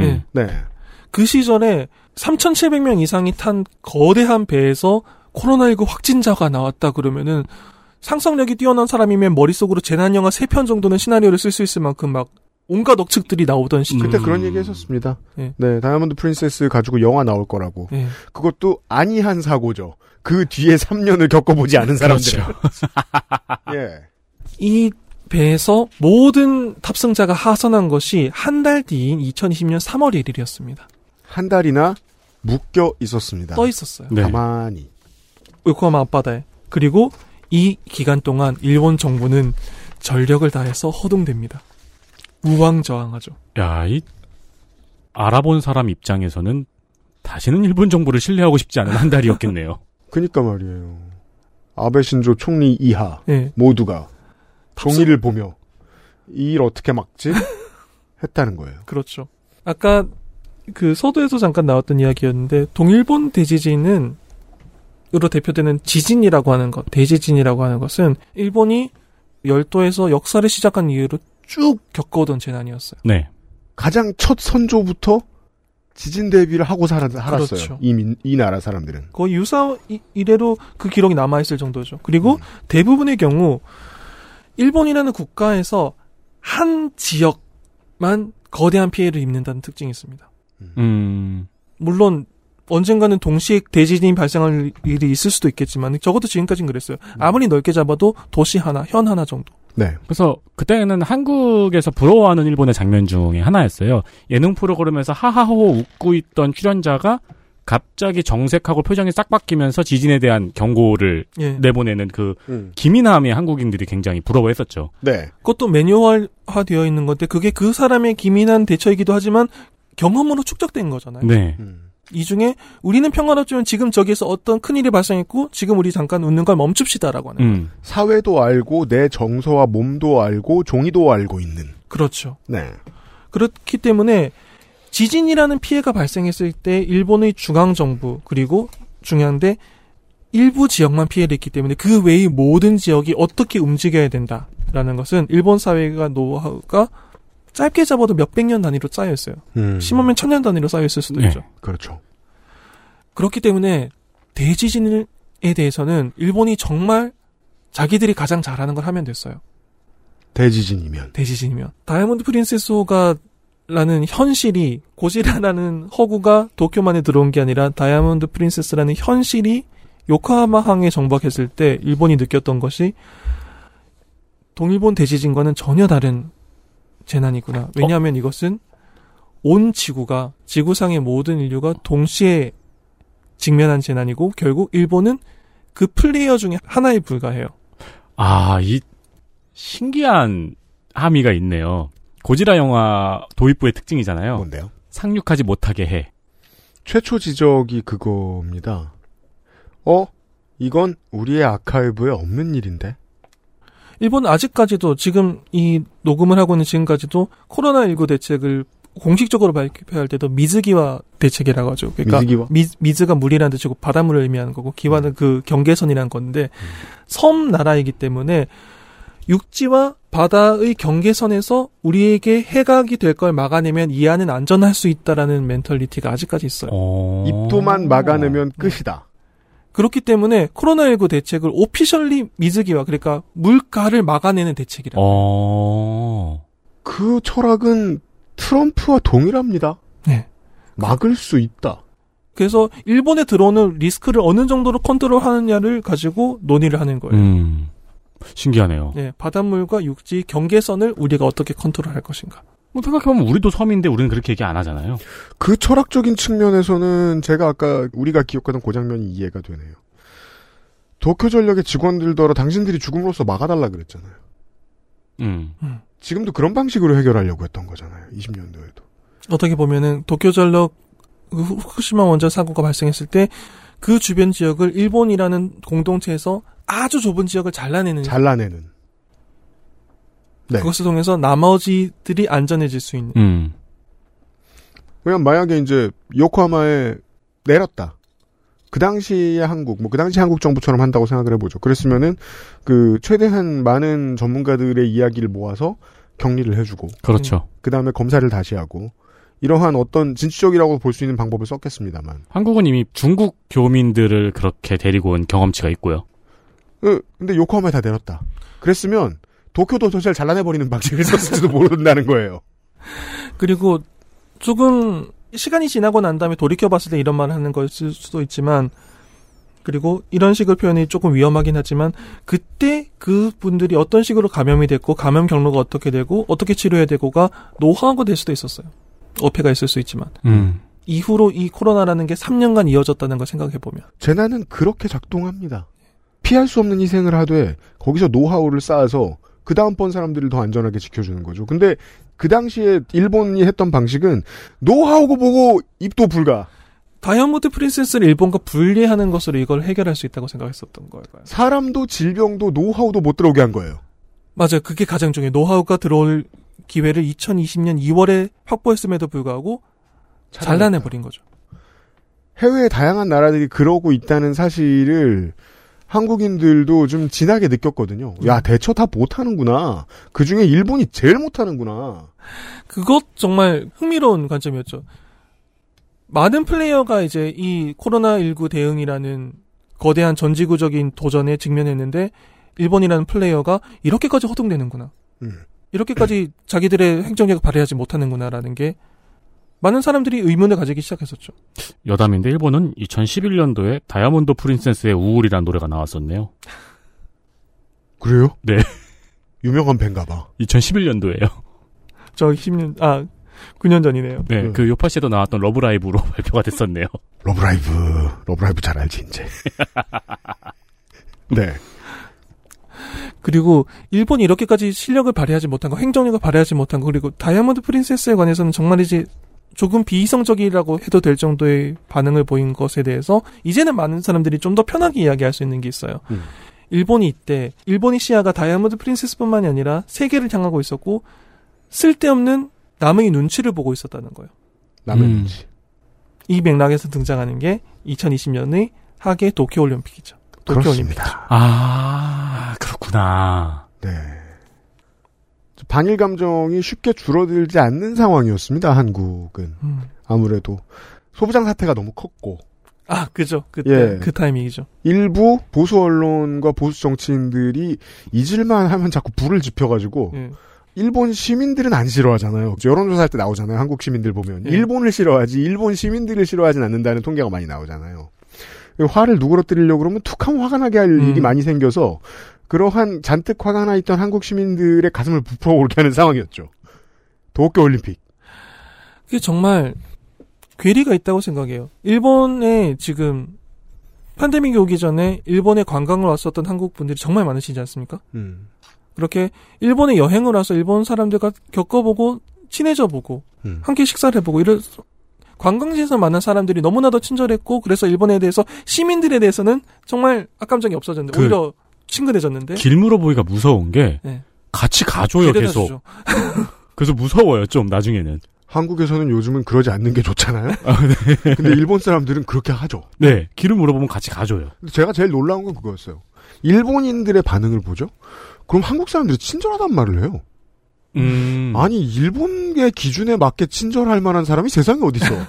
근데 한국 사람들도 친절하다고요. 한국 여행 갔다 오면 진짜? 근데 그렇게 보이나 봐요. 서로를 시민들은 나쁘지 않아요. 괴물로 보고 있었나? 직접 보기 전까지. 조금 그런 면이 있을 수 있어요. 그럼요. 음. 네. 그래서 제가 생각하기에 일본이 제2차 세계대전 전범국이라는 낙인을 제거하고 싶다면 일본의 관광객이 지금보다 더 많이 오면 돼요. 팬데믹 이전보다 더 많이 와서 음. 시민들 간의 교류가 넓어지면은 그게 아마 왕도일 겁니다. 그런데 일본이 전범국이 아니다라고 외치고 싶다는 욕망이 똑같이 있다고 생각했을 때 집권 세력과 시민들이 집권 세력이 이 일본은 더 이상 제2차 대전 전범국이 아닙니다. 제2차 세계대전과 관련해서 일본을 비판하지 말아달라. 이제 그것과 우리를 연관짓지 말아달라라는 말을 하고 싶을 때 시민들이 여행 온 여행객들한테 지하철 그 환승역 알려주려고 플랫폼까지 같이 가주는 노력을 하고 있을 때 이 노력이 쌓이면 될 텐데 전혀 다른 길을 찾으려고 해요. 그 다른 길의 가장 상징적인 게 올림픽이었습니다. 음. 도쿄는 이제 이렇게 말할 수 있게 됐네요. 아시아에서 유일하게 두 번 하계 올림픽을 개최한 도시가 되었어요. 그렇게 됐습니다. 그렇게 됐네요. 첫 번째 개최는 1964년이었고 이 1964년도 고지라만큼은 아니지만 종전을 기준으로 생각하면 가깝죠. 20년이 되기 전이니까요. 음, 그러네요. 20년이 안 됐을 때였어요. 19년 뒤죠. 예. 근데 웃긴 건 64년이나 2021년이나 올림픽을 개최한 의도가 똑같다는 거 아니에요? 그렇죠. 전후 20년 뒤에 했을 때는 그걸로 충분하지 않았던 거죠. 왜 이렇게 나쁜 사람들 아니에요? 근데 1964년 도쿄올림픽을 기억할 때 전후에 일본이 세계 무대로 돌아가겠습니다라는 선언이기도 했고요. 네. 네. 전후 아까부터 계속 반복하고 있는 주제죠. 우리는 더 이상 전범국이 아닙니다라는 음. 외침. 음. 이기도 했고 그리고 이게 정말 재미있게 하나 작동한 게 있는데 도쿄는 일본을 상징하는 도시이기도 하지만 일본 국내에서 보면은 일본 국내에서도 그게 맞는데 조금 더 좋게 보면은 동일본을 상징하기도 하죠. 그렇죠. 도쿄니까요. 음. 서일본 아까 도톤보리 같은 이야기가 많이 나왔었는데 오사카. 오사카가 있죠. 네. 그래서 1964년에 하계 올림픽을 도쿄에서 개최하고요. 오사카가 질 수 없죠. 음. 1970년에 오사카 엑스포를 개최. 그걸 이제 우리는 20세기 소년이란 말. 20세기 소년에서 저는 그래서 오사카 여행 가면은 그 탑 한 번 꼭 보고 싶어요.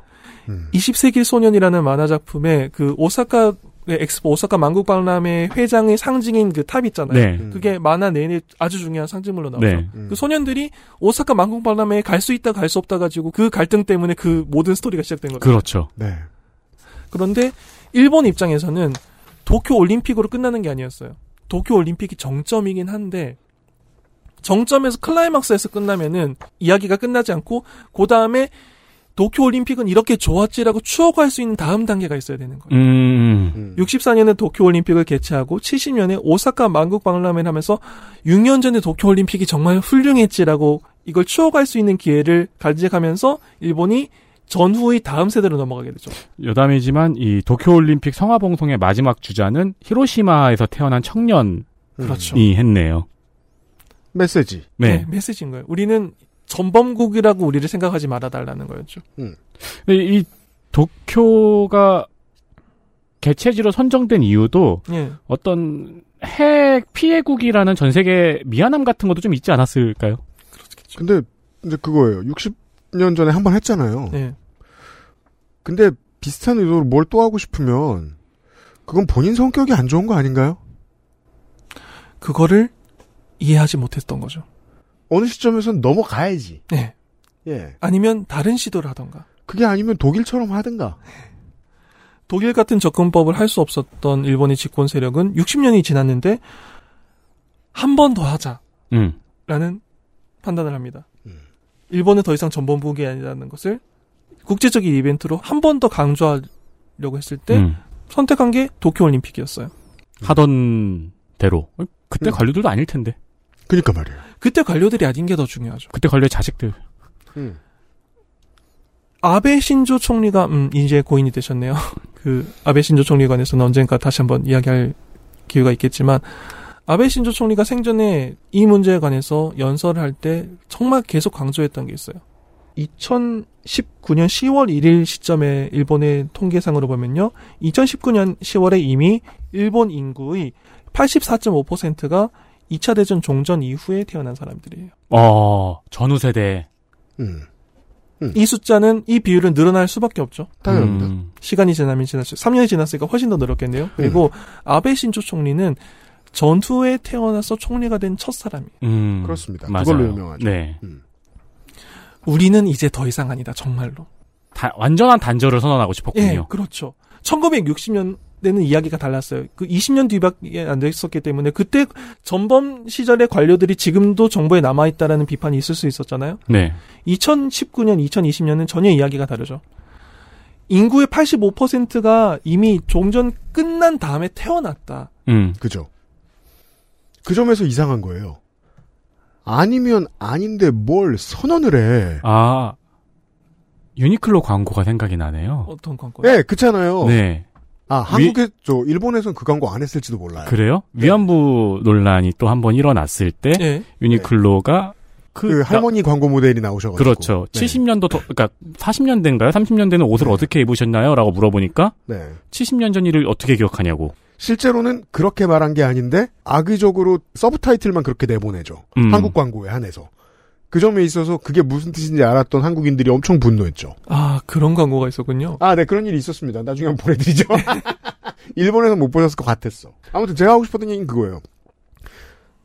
대부분이 전후 세대예요. 예. 총리 대신도 전후 세대예요. 예. 전쟁 때 그 사람들이 아니에요. 알아. 음. 뭘 선언해. 굳이 선언까지 하겠다는 건 캥기는 게 있다는 거 아니에요. 그 캥기는 걸 한국인을 비롯한 대부분의 동아시아에서는 니들이 평상시에 사과를 똑바로 안 하고 다니는 게 캥기기 때문 아니냐. 라고 되묻는 거고요. 근데 아베를 중심으로 한 자민당 집권 세력에게 이건 정말 필생의 과업이었어요. 음.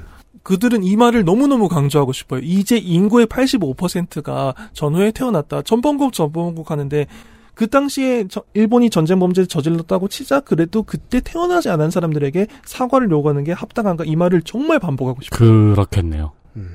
정말 정말 반복하고 이 말을 공개적으로 국제 무대에서 상징적으로 보여줄 수 있는 게 도쿄 올림픽이었던 거예요. 한 번 사과하고 털자는 생각은 아무도 못 하네요. 그렇죠. 예. 스마트폰을 쓰고 싶어 하지 않듯. 그러니까 진짜 독일처럼 털자는 백열방어는 생각을 못 하네요. 그 접근법이 아니었던 거죠. 독일과 같은 접근법이 아닐 때 일본의 집권 세력이 선택했던 게 지하철 환승역을 묻는 관광객에게 안내해 주는 것이 아니라 올림픽. 올림픽. 음. 그리고 아까 말씀드렸듯이 올림픽으로 끝나면 안 되죠. 그 다음에 올림픽을 추월할 수 있는 다음 이벤트가 필요해요. 엑스포. 또 오사카 엑스포. 2025년에 예정되어 있습니다. 아, 정말 똑같이 하네요. 맞아요. 정말 똑같이 해요. 2020년에 도쿄 올림픽을 하고 2025년에 오사카 엑스포를 해서 2020년 도쿄 올림픽을 그때 추억하는 것으로 이 스토리를 끝내고 싶어 했어요. 음. 이 로드맵이었어요. 하지만 이 마인드대로라면 높은 확률로 한 50년 뒤에 한 번 더 하려고 하겠네요. 그렇기 때문에 리우 올림픽 폐막식 기억나시나요? 네. 그때 그 마침 또 우연히 일치죠. 일본이랑 브라질이 지구 반대편에 있지 않습니까? 그렇죠. 그래서 스- 슈퍼 마리오의 그 캐릭터를 활용해서 슈퍼 마리오의 배관을 통해서 슈퍼 마리오로 분장한 아베 신조 총리가 리우 올림픽 폐막식 중간에 등장하죠. 그, 전 되게, 개인적으로 되게 감탄했어요.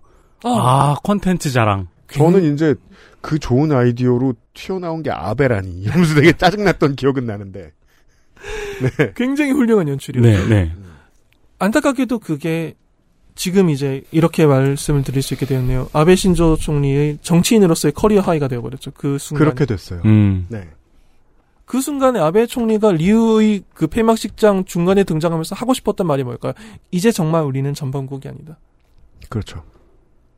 그래서 일본은 리우 폐막식에서 깜짝 등장한 아베 총리가 career high가 아니었어요. 원래 시나리오는 그렇게 깜짝 등장해서 온 전 세계 주목을 받고 2020년 도쿄 올림픽 개막식에서 음. 연설을 하는 거죠. 어, 그렇게 놓으니까 그 폐막식의 연출도 다르게 읽히네요. 그러니까 전통과 역사를 강조한 게 아니고 전후에 우리가 만들어 놓은 걸 봐. 예. 그렇죠. 그 다음에 그러니까 그것은 원래는 예고편이었어요. 니네가 열광했잖아. 그 실제로 전후에 쌓아 올린 것들을 보여주는 게 그 나라에서 전후에 쌓아 올린 것들을 보여주는 게 올림픽이에요. 음. 런던 올림픽이 가장 좋은 사례죠. 스파이스 걸스 나오고 아, 네. 미스터 빈 그렇죠. 선생님 누구셔? 로완 애킨슨 선생님 나오고 네. 존 레논의 얼굴이 등장하고 전후에 쌓아 올린 걸 보여주잖아요. 네. 근데 다만 그 사실 영국도 그런 그런 코드가 있는데 우리가 전범국이라는 걸 보여주고자 하는 건 아니잖아요. 네. 근데 역설적으로 그게 읽힌다는 거죠. historian들한테는 결국 전범국이라는 걸 보여주고 말았네. 음. 굳이 이런 걸 보여주다니? 예, 그리고 이제 요 한 시간 동안 우리가 얘기하지 않았던 그 코드가 남는 거죠. 우리가 마지막으로 만났을 때 나누었던 이야기. 아베의 개헌안. 음. 우리는 전범국 아니고 우리도 전범국 시절 사람들 아니야. 그러니까 다시 전범이 되면 어떨까? 그러니까 군대를 가지면 어떨까? 예. 아, 100년 쉬었잖아. 과거의 과거사에 관한 책임을 지지 않겠다. 족쇄를 물려주지 않겠다. 그 말을 많이 해요. 그 인구의 85%가 전후에 태어났다는 말을 강조할 때 맥락이 그거예요. 태어나기 전의 일로 우리 다음 세대가 세계인을 상대로 고개 숙이고 사과하지 않게 하겠다. 음, 그건 일본 내에서는 잘 먹히는 프로파간다네요. 아우 중요하죠. 음. 더 이상 일본의 청년들이 세계를 향 상대로 머리 숙이지 않는 나라를 만들어 주겠다. 그러기 위해서 총리 대신이 슈퍼마리오로 분장하고 우리가 만들어낸 번영을 봐라. 너희들 중에 슈퍼마리오 싫어하는 사람 있냐? 음. 라고 리, 리우에 등장했어요. 이거는 예고편이었고 그렇기 때문에 원래 시나리오대로라고 하면은 2020년에 도쿄올림픽 개막식에서 가부키를 중심으로 한 그 모든 일본의 문화들이 다 드러나고 난 다음에 총리 아베 신조가 나와서 연설을 하고 그 연설을 통해서 우리는 정말 전후로 이제 이 그 세대가 아니라 다음 세대면 new 일본입니다가 음. 선언하는 거죠. 음. 그리고 5년 뒤에 오사카 만국 박람회에서 엑스포에서 아 아베 신조 총리의 5년 전에 그 연설이 정말 일본사의 그 변곡점을 나타낸 명연설이었죠라고 추억하는 것으로 추억하는 것으로 그 과거가 고정되잖아요. 네. 그걸로 이 거대한 시나리오가 끝날 예정이었어요. 그랬으면 그 다음 미래는 무기를 합법적으로 가질 수 있게 되는 개헌이었겠죠. 그렇죠. 그런데 그 몇 달 전에 다이아몬드 프린세스가 요코하마 항에 온 거죠. 네. 이걸 얼마나 일본 밖으로 밀어내고 싶었을까요? 그러니까 관료들 입장에서는 네. 그, 그 아, 승객들에겐 죄송한 말씀이지만 네. 관료들 입장에서는 정말로 고질라가 바다를 헤엄쳐서 오고 있었네요. 정말로 밀어내고 싶었을 거예요. 이게 현실이 아니라고 허구라고 믿고 싶었을 정도였을 음. 거예요. 이런 얘기를 3개월 뒤에 들으니까 얼마나 이해가 쉽냐는 말입니다. 막으려고 하는 자들 다 됐습니다. 음. 했던 자들. 그렇죠. 막을 수 있는 게 아니었기 때문이에요. 그런데 그걸 판단하지 못했던 거죠. 저도 심지어 제가 지금 묘사하고 있는 자민당 집권 세력의 이 시나리오 같은 게 너무나도 눈에 띄어요. 도쿄올림픽 바로 뒤에 엑스포라는 건 정말 너무나도 again 1960년대잖아요. 네. 60년대 한 번 더 해보겠다. 그게 너무나도 눈에 보이는데도 불구하고 정말 일말의 측은함이 느껴졌어요. 상상력의 부재.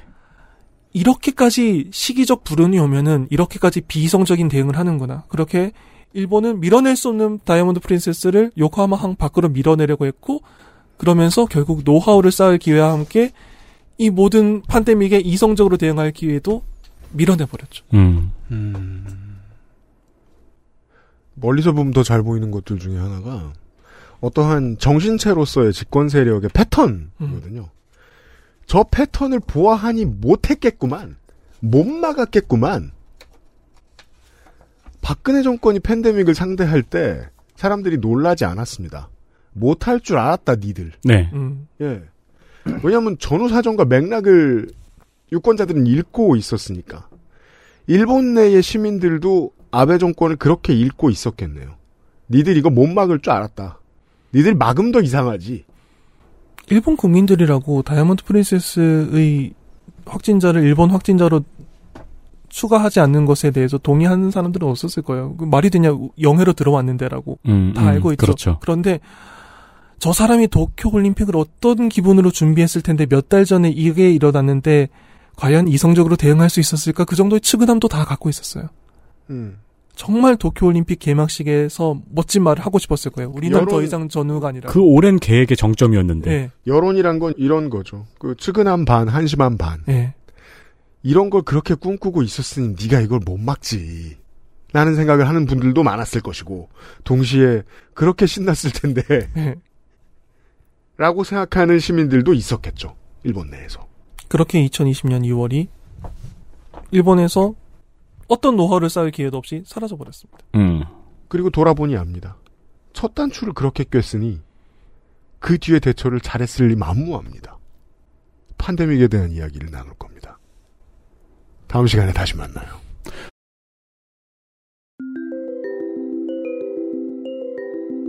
첫 단추. 아, 추억 같은 얘기네요. 이탈리아의 첫 단추, 미국의 첫 단추 등등이 기억이 나네요. 그니까 말이에요. 네. 방역이 실패했던 국가들의 첫 단추가. 네. 미국의 첫 단추 뭐였죠? 차이나, 차이나, 차이나. 네. 네.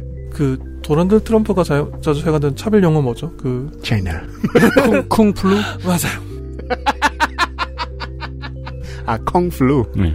미합 중국 대통령이 그런 말을 할 줄은 몰랐어요. 물론 도널드 트럼프가 미합 중국 대통령이 될 줄도 몰랐는데. 그 말을 들을 줄은 몰랐죠. 네티즌 일군님과 다음 시간에 이 얘기를 더 나눠보겠습니다. 감사합니다. 수고하셨습니다. 감사합니다. XSFM입니다.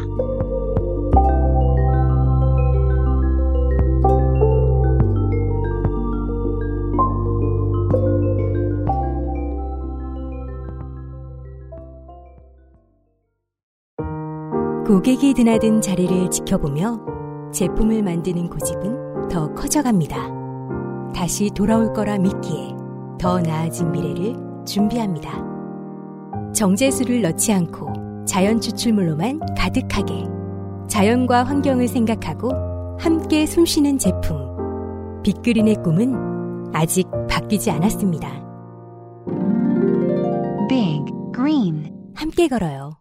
자연주의 천연 샴푸 빅그린. 매일매화는 화장실을 자주 못 가시는 분, 더부룩해진 장으로 힘들어하시는 분들께 도움을 드릴 수 있는 건강기능식품입니다. 매일 보는 즐거움 매일 매화 제조 극동 예치팜 판매 TNS 건강기능식품 광고입니다. 아스트랄 뉴스 기록실 뉴스 아카이브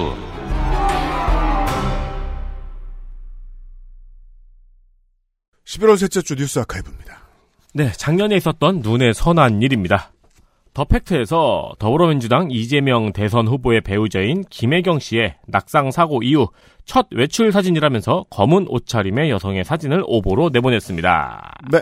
우리 방송에서도 말씀드린 적이 있으니 많은 분들이 기억하시겠지요. 음. 그 당시 낙상 사고와 관련해 가지고 뭐 가정 폭력이니 어쩐다 하는 루머들도 있었지요. 네, 쏠쏠이 당시 여당 측에서 잘 써먹었습니다. 맞습니다. 이 오보 이후에 민주당에서 김혜경 씨의 외출 사진과 동선을 공개하자 오보임을 인정하고 정정 보도를 내보내고 원래 기사는 삭제했습니다. 음. 이게 한번 논의가 되어야 되는 문제인 것 같아요. 음. 옛날에는 신문이 이미 찍혀서 각집 앞으로 갔기 때문에 네. 오보를 정정 보도를 하더라도 기사 삭제라는 개념이 없었잖아요. 그렇죠. 근데 요즘에 그냥 삭제해 버려요. 음. 사장이 삭제를 요청하기도 하고 음. 이번에는 국감방송 준비하면서도 이상한 일이 있었는데 네. 매일경제 기사는 이상하게 클릭하는 족족 삭제된 기사라고 뜨더라고요. 매경이 삭제 제일 많이 하는 것 같더라고요. 희한해요. 음. 물론 이제 이미 게재된 거를 누가 퍼가면은 아카이빙이 되는 거긴 한데 음. 기사를 잘못 냈다고 삭제하는 게 맞는지는 좀 생각해 봐야 될 문제가 아닌가 싶습니다. 네. 문화가 언론사 내부에서도 바뀌었죠. 5년 전, 10년 전만 하더라도 이런 때에는 노조가 나서고 난리가 났었어요. 음. 삭제가 아니고 남겨두고 오보로서 어떤 가치를 수행할 수 있게 해야 한다. 네. 왜냐하면 지면에서는 그렇게 배웠으니까. 그런 거 가지고 논의를 하다가 이제 포털 장사로 먹고 살게 되기 시작한 지 20년이 돼가요. 언론사들이. 그때 입사한 기자들 지금 팀장급입니다. 그래서 문화가 그렇게 바뀌었죠. 예전에는 삭제하는 게 부끄러운 일이었다가 지금은 삭제 안 하는 게 부끄러운 일인 걸로 많이 바뀌었습니다. 언론사들 내부분 얘기가. 그러니까요. 그리고 그걸 삭제 안 하고 그냥 둬? 이러면서. 그리고 기사를 막 수정하면은 네. 기사로서의 의미가 있나요? 이러면 언론사가 예전에 비해서 쉽게 도망가게 되죠. 네. 네.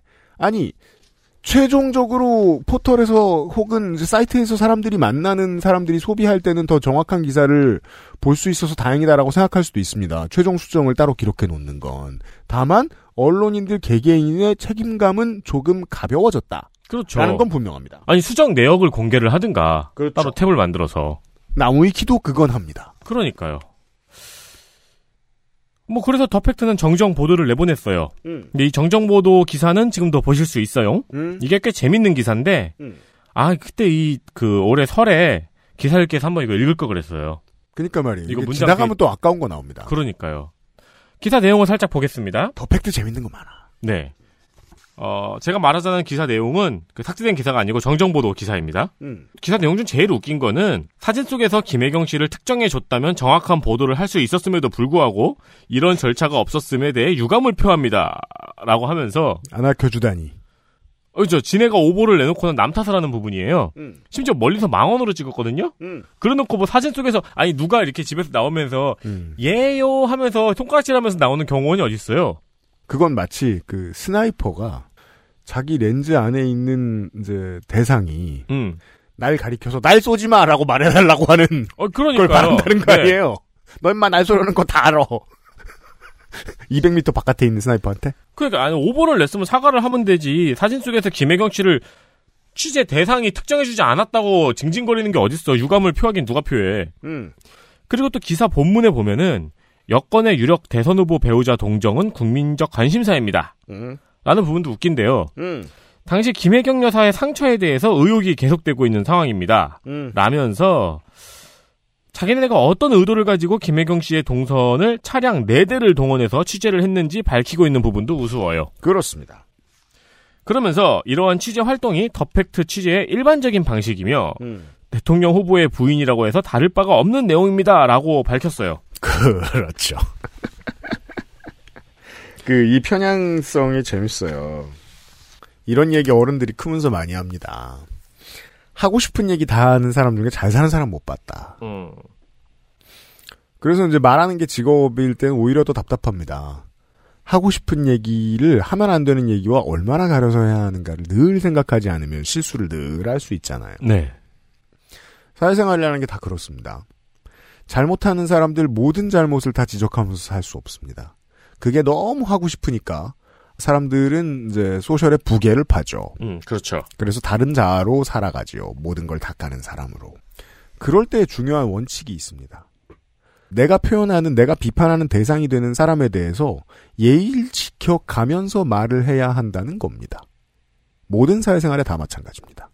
그리고 사람들은 그 예외를 원하, 그 예외가 하나도 없는 어떤 무정부주의적인 상태를 원하죠. 그리고 그걸 8, 90년대에는 스포츠 신문이 채워줬습니다. 음. 더 팩트는 스포츠 신문의 후신이죠. 그렇죠. 그리고 그때 언제나 깍두기가 되는 사람들이 있습니다.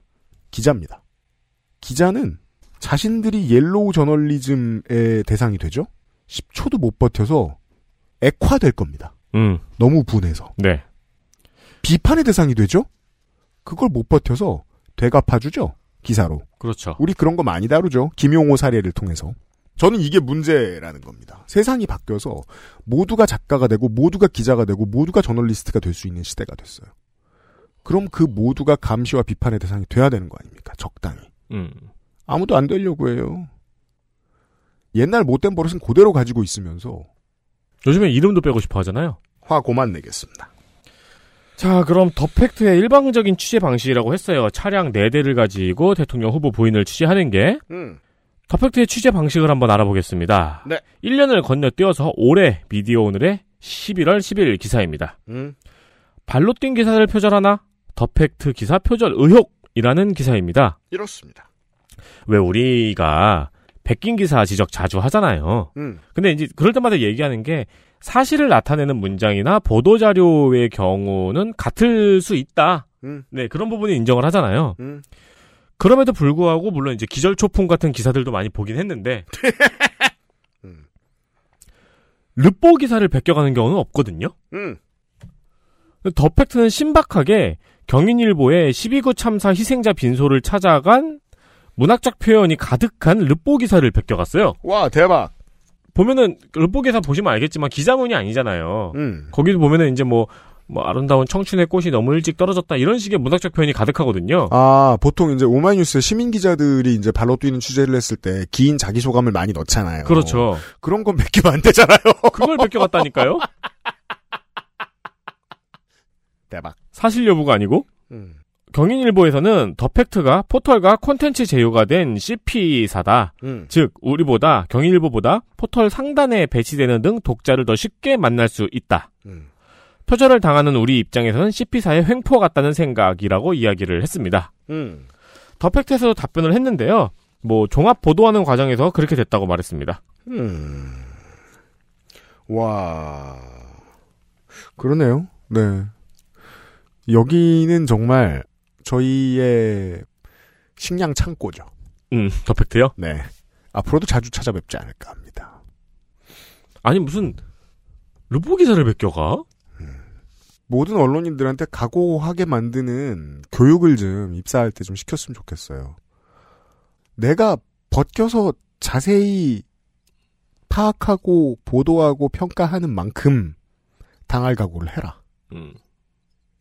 한 사람 남김없이. 네. 네. 저는 이걸 모든 기자와 모든 소셜 사용자들에게 교육할 필요가 있다고 생각합니다. 자, 이번 주 뉴스 아카이브는 언론 보도들에 대한 얘기입니다. 작년 11월 17일 기사입니다. 한겨레가 네이버에 뜬 한겨레 성범죄 기사의 댓글창을 닫기로 결정했습니다. 음. 왜냐면은 댓글창이 사실상 피해자에 대한 2차 피해 공간이 되고 있기 때문입니다. 음. 네이버에서 언론사가 네이버에 뜬 기사의 댓글창을 닫아버릴 수는 있었어요. 음. 네이버가 언론사에 그런 권한을 줬어요. 네. 근데 섹션별 온오프 기능만 제공을 했어요. 음. 그러니까 뭐 정치 섹션에 있는 걸 싹 닫는다던가 음. 이런 것만 가능한 거예요. 네. 그래서 특정 기사의 댓글창을 닫는 거는 그때는 권한을 안 줬어요. 음. 근데 작년에 네이버에서 AI 클린봇 등으로 노력을 했으나 음. 피해 당사자에게는 충분하지 않을 수 있다. 그래서 그렇죠. 특정 기사의 댓글창을 닫는 기능을 언론사에 제공을 했습니다. 음. 이걸 받은 한겨레에서는 2차 피해가 예상되는 기사의 댓글창을 닫는 조치를 취한 겁니다. 그렇습니다. 이건 작년에 정준영 불법 촬영 피해자 기혁 씨의 기사에 딸린 댓글들이 2차 가해는 물론 피해자 인적사항 유출, 불법 촬영물 정보 공유의 창고가 되자 지적되었던 문제입니다. 음. 실제로 해외 언론도 댓글창을 많이 닫는 추세지요. 음. 네. 옛날에 저 대학교 학부생 때 음. 기사 댓글창의 문제를 토론했던 때가 있었어요. 음. 그때 이제 저는 되게 가열차게 화가 나가지고 음. 어쨌든 간에 시민들의 공론하는 장을 닫는 건 문제가 있다라는 쪽이었거든요. 음. 그런 의견을 강하게 피력을 했었거든요. 음. 근데 그 공론장이 온통 혐오의 장이 된다면 어떻게 하는가? 음. 어, 그건 이제 그 무슨 세대라고 해야 될까? 날 때부터 인터넷이 있던 세대. 요즘 놈. 왜 놈이에요? 요즘 사람. 요즘 사람? 네. 그러니까 인터넷 초기하고는 달리 지금처럼 사람들이 온라인과 오프라인의 자아를 분리시키는데 완벽하게 성공을 했잖아요. 그러면 거기를 공론장이라고 할 수 있을까? 음. 네, 하는 고민들이 생겼습니다. 진짜 고민은 결국 어, 세상을 만드는 아키텍처 요즘에 개발자의 철학에 달려 있습니다. 음. 왜냐하면 이건 공론장이 있느냐 없느냐의 문제가 아닙니다. 공론장이 있느냐 없느냐로 질문을 던지면 그 답안은 망합니다. 음, 공론장이 어떠한 UX를 제공하느냐가 진짜 맞는 질문입니다. 음, 그러면 UI가 잘 설계돼 있어야죠. 그 UI를 20년 전에 참여정부가 고민하다가 실수로 잘못된 답이 나왔죠. 인터넷 실명제. 네, 하지만 참여정부의 질문은 옳았습니다. UI가 바뀌어야 된다. 음, 다른 UX를 제공해야 된다. 사람들이 정신 나간 부계가 되지 않는 공론장을 조성해줘야 된다. 가 질문입니다. 그 1차원적인 생각이 인터넷 실명제이긴 하죠. 근데 그때는 다들 잘 몰랐으니까. 그거는 20년 전에 옛날의 시대적 제약을 가지고도 이것만큼은 잘 끄집어낸 거예요. 어, 이 UI에는 책임감이 없네? 음, 그쵸. 책임감은 훌륭한 UX를 만들어내거든요. 오, 사람들이 다 책임감 있게 얘기하네? 뭐, 우리가 흔히 옛날에 기대했던 것. 온라인이니까 대면되지 않아서 뭔가 더 수평적으로 사람들이 책임감 있게 얘기하네? 라는 UX를 어떻게 제공하지? 그 당시에는 답이 훌륭한 게 나올 수가 없었던 거예요. 네. 그래서 실명제 어때? 라는 바보 같은 이야기에 모두가 고개를 주걱거릴 수밖에 없을 만큼 아무 지식도 없던 겁니다. 음, 근데 생각해 보면 지금도 지식 없어요. 온라인의 공론장이 훌륭한 UX를 제공할 수 있는 게 있다고? 아직 못 찾았습니다, 인류는. 네. 그 자리를 초창기에 대체하는가 싶더니 빠르게 사라지거나 포르노 사이트가 되죠. 그러니까 포르노 홍보 사이트가 되죠. 그런데 못 찾죠? 그러면 법은 어떻게 해야 될까요? 당장은 없애야 됩니다. 음, 한시적으로는. 네. 답이 어- 나올 때까지, 언제까지? 답이 나올 때까지. 답이 언제 나올까요? 20년 후? 30년 후? 그때까지는 없는 게 맞지 않을까요? 음, 마치 위험한 원자재를 수입 금지하듯이 말입니다. 유통 금지하듯이. 그래서 한시적으로는 없는 게 답이다라고 저도 생각합니다. 뉴스 라운드업이었습니다. 이었습니다. 다음 주 이 시간 제가 지금 방송을 진행하면서 계속 사람들하고 채팅을 막 주고받고 있습니다. 다음 주 어떻게 구성하나. 일정을 조율하려고요. 네. 지금 대기 선수가 누가 나와 있나요? 벤치에. 연말까지 지금 일단 네티즌 19호께서 네. 다음 주와 다다음 주에 주말을 채워주셔야 되지 않습니까? 그렇죠. 그리고 이제 그 다음 주에 지금 블랙 애덤이 지금 문을 닫기 직전인데 음, 음. 우리가 DC 얘기를 한동안 못했어요. 음, 맞아요. 네, DC 얘기를 좀 해야 되고요. 아, 발을 동동 그러고 있구나, 덕질인이. 그렇죠. 자기 또 테트리스 하다가 자기 쫓겨날까봐. 그러니까요.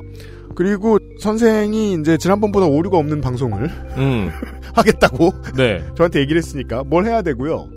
국감 동안 또 원딜도 지금 이번에밖에 못 해가지고 또 12월에 뭐 또 들어가야 되고 네. 11월은 얼마 안 남았잖아요. 근데 노동 이슈도 많이 남아있고 헬마우스는 또 너무 바쁘니까 음.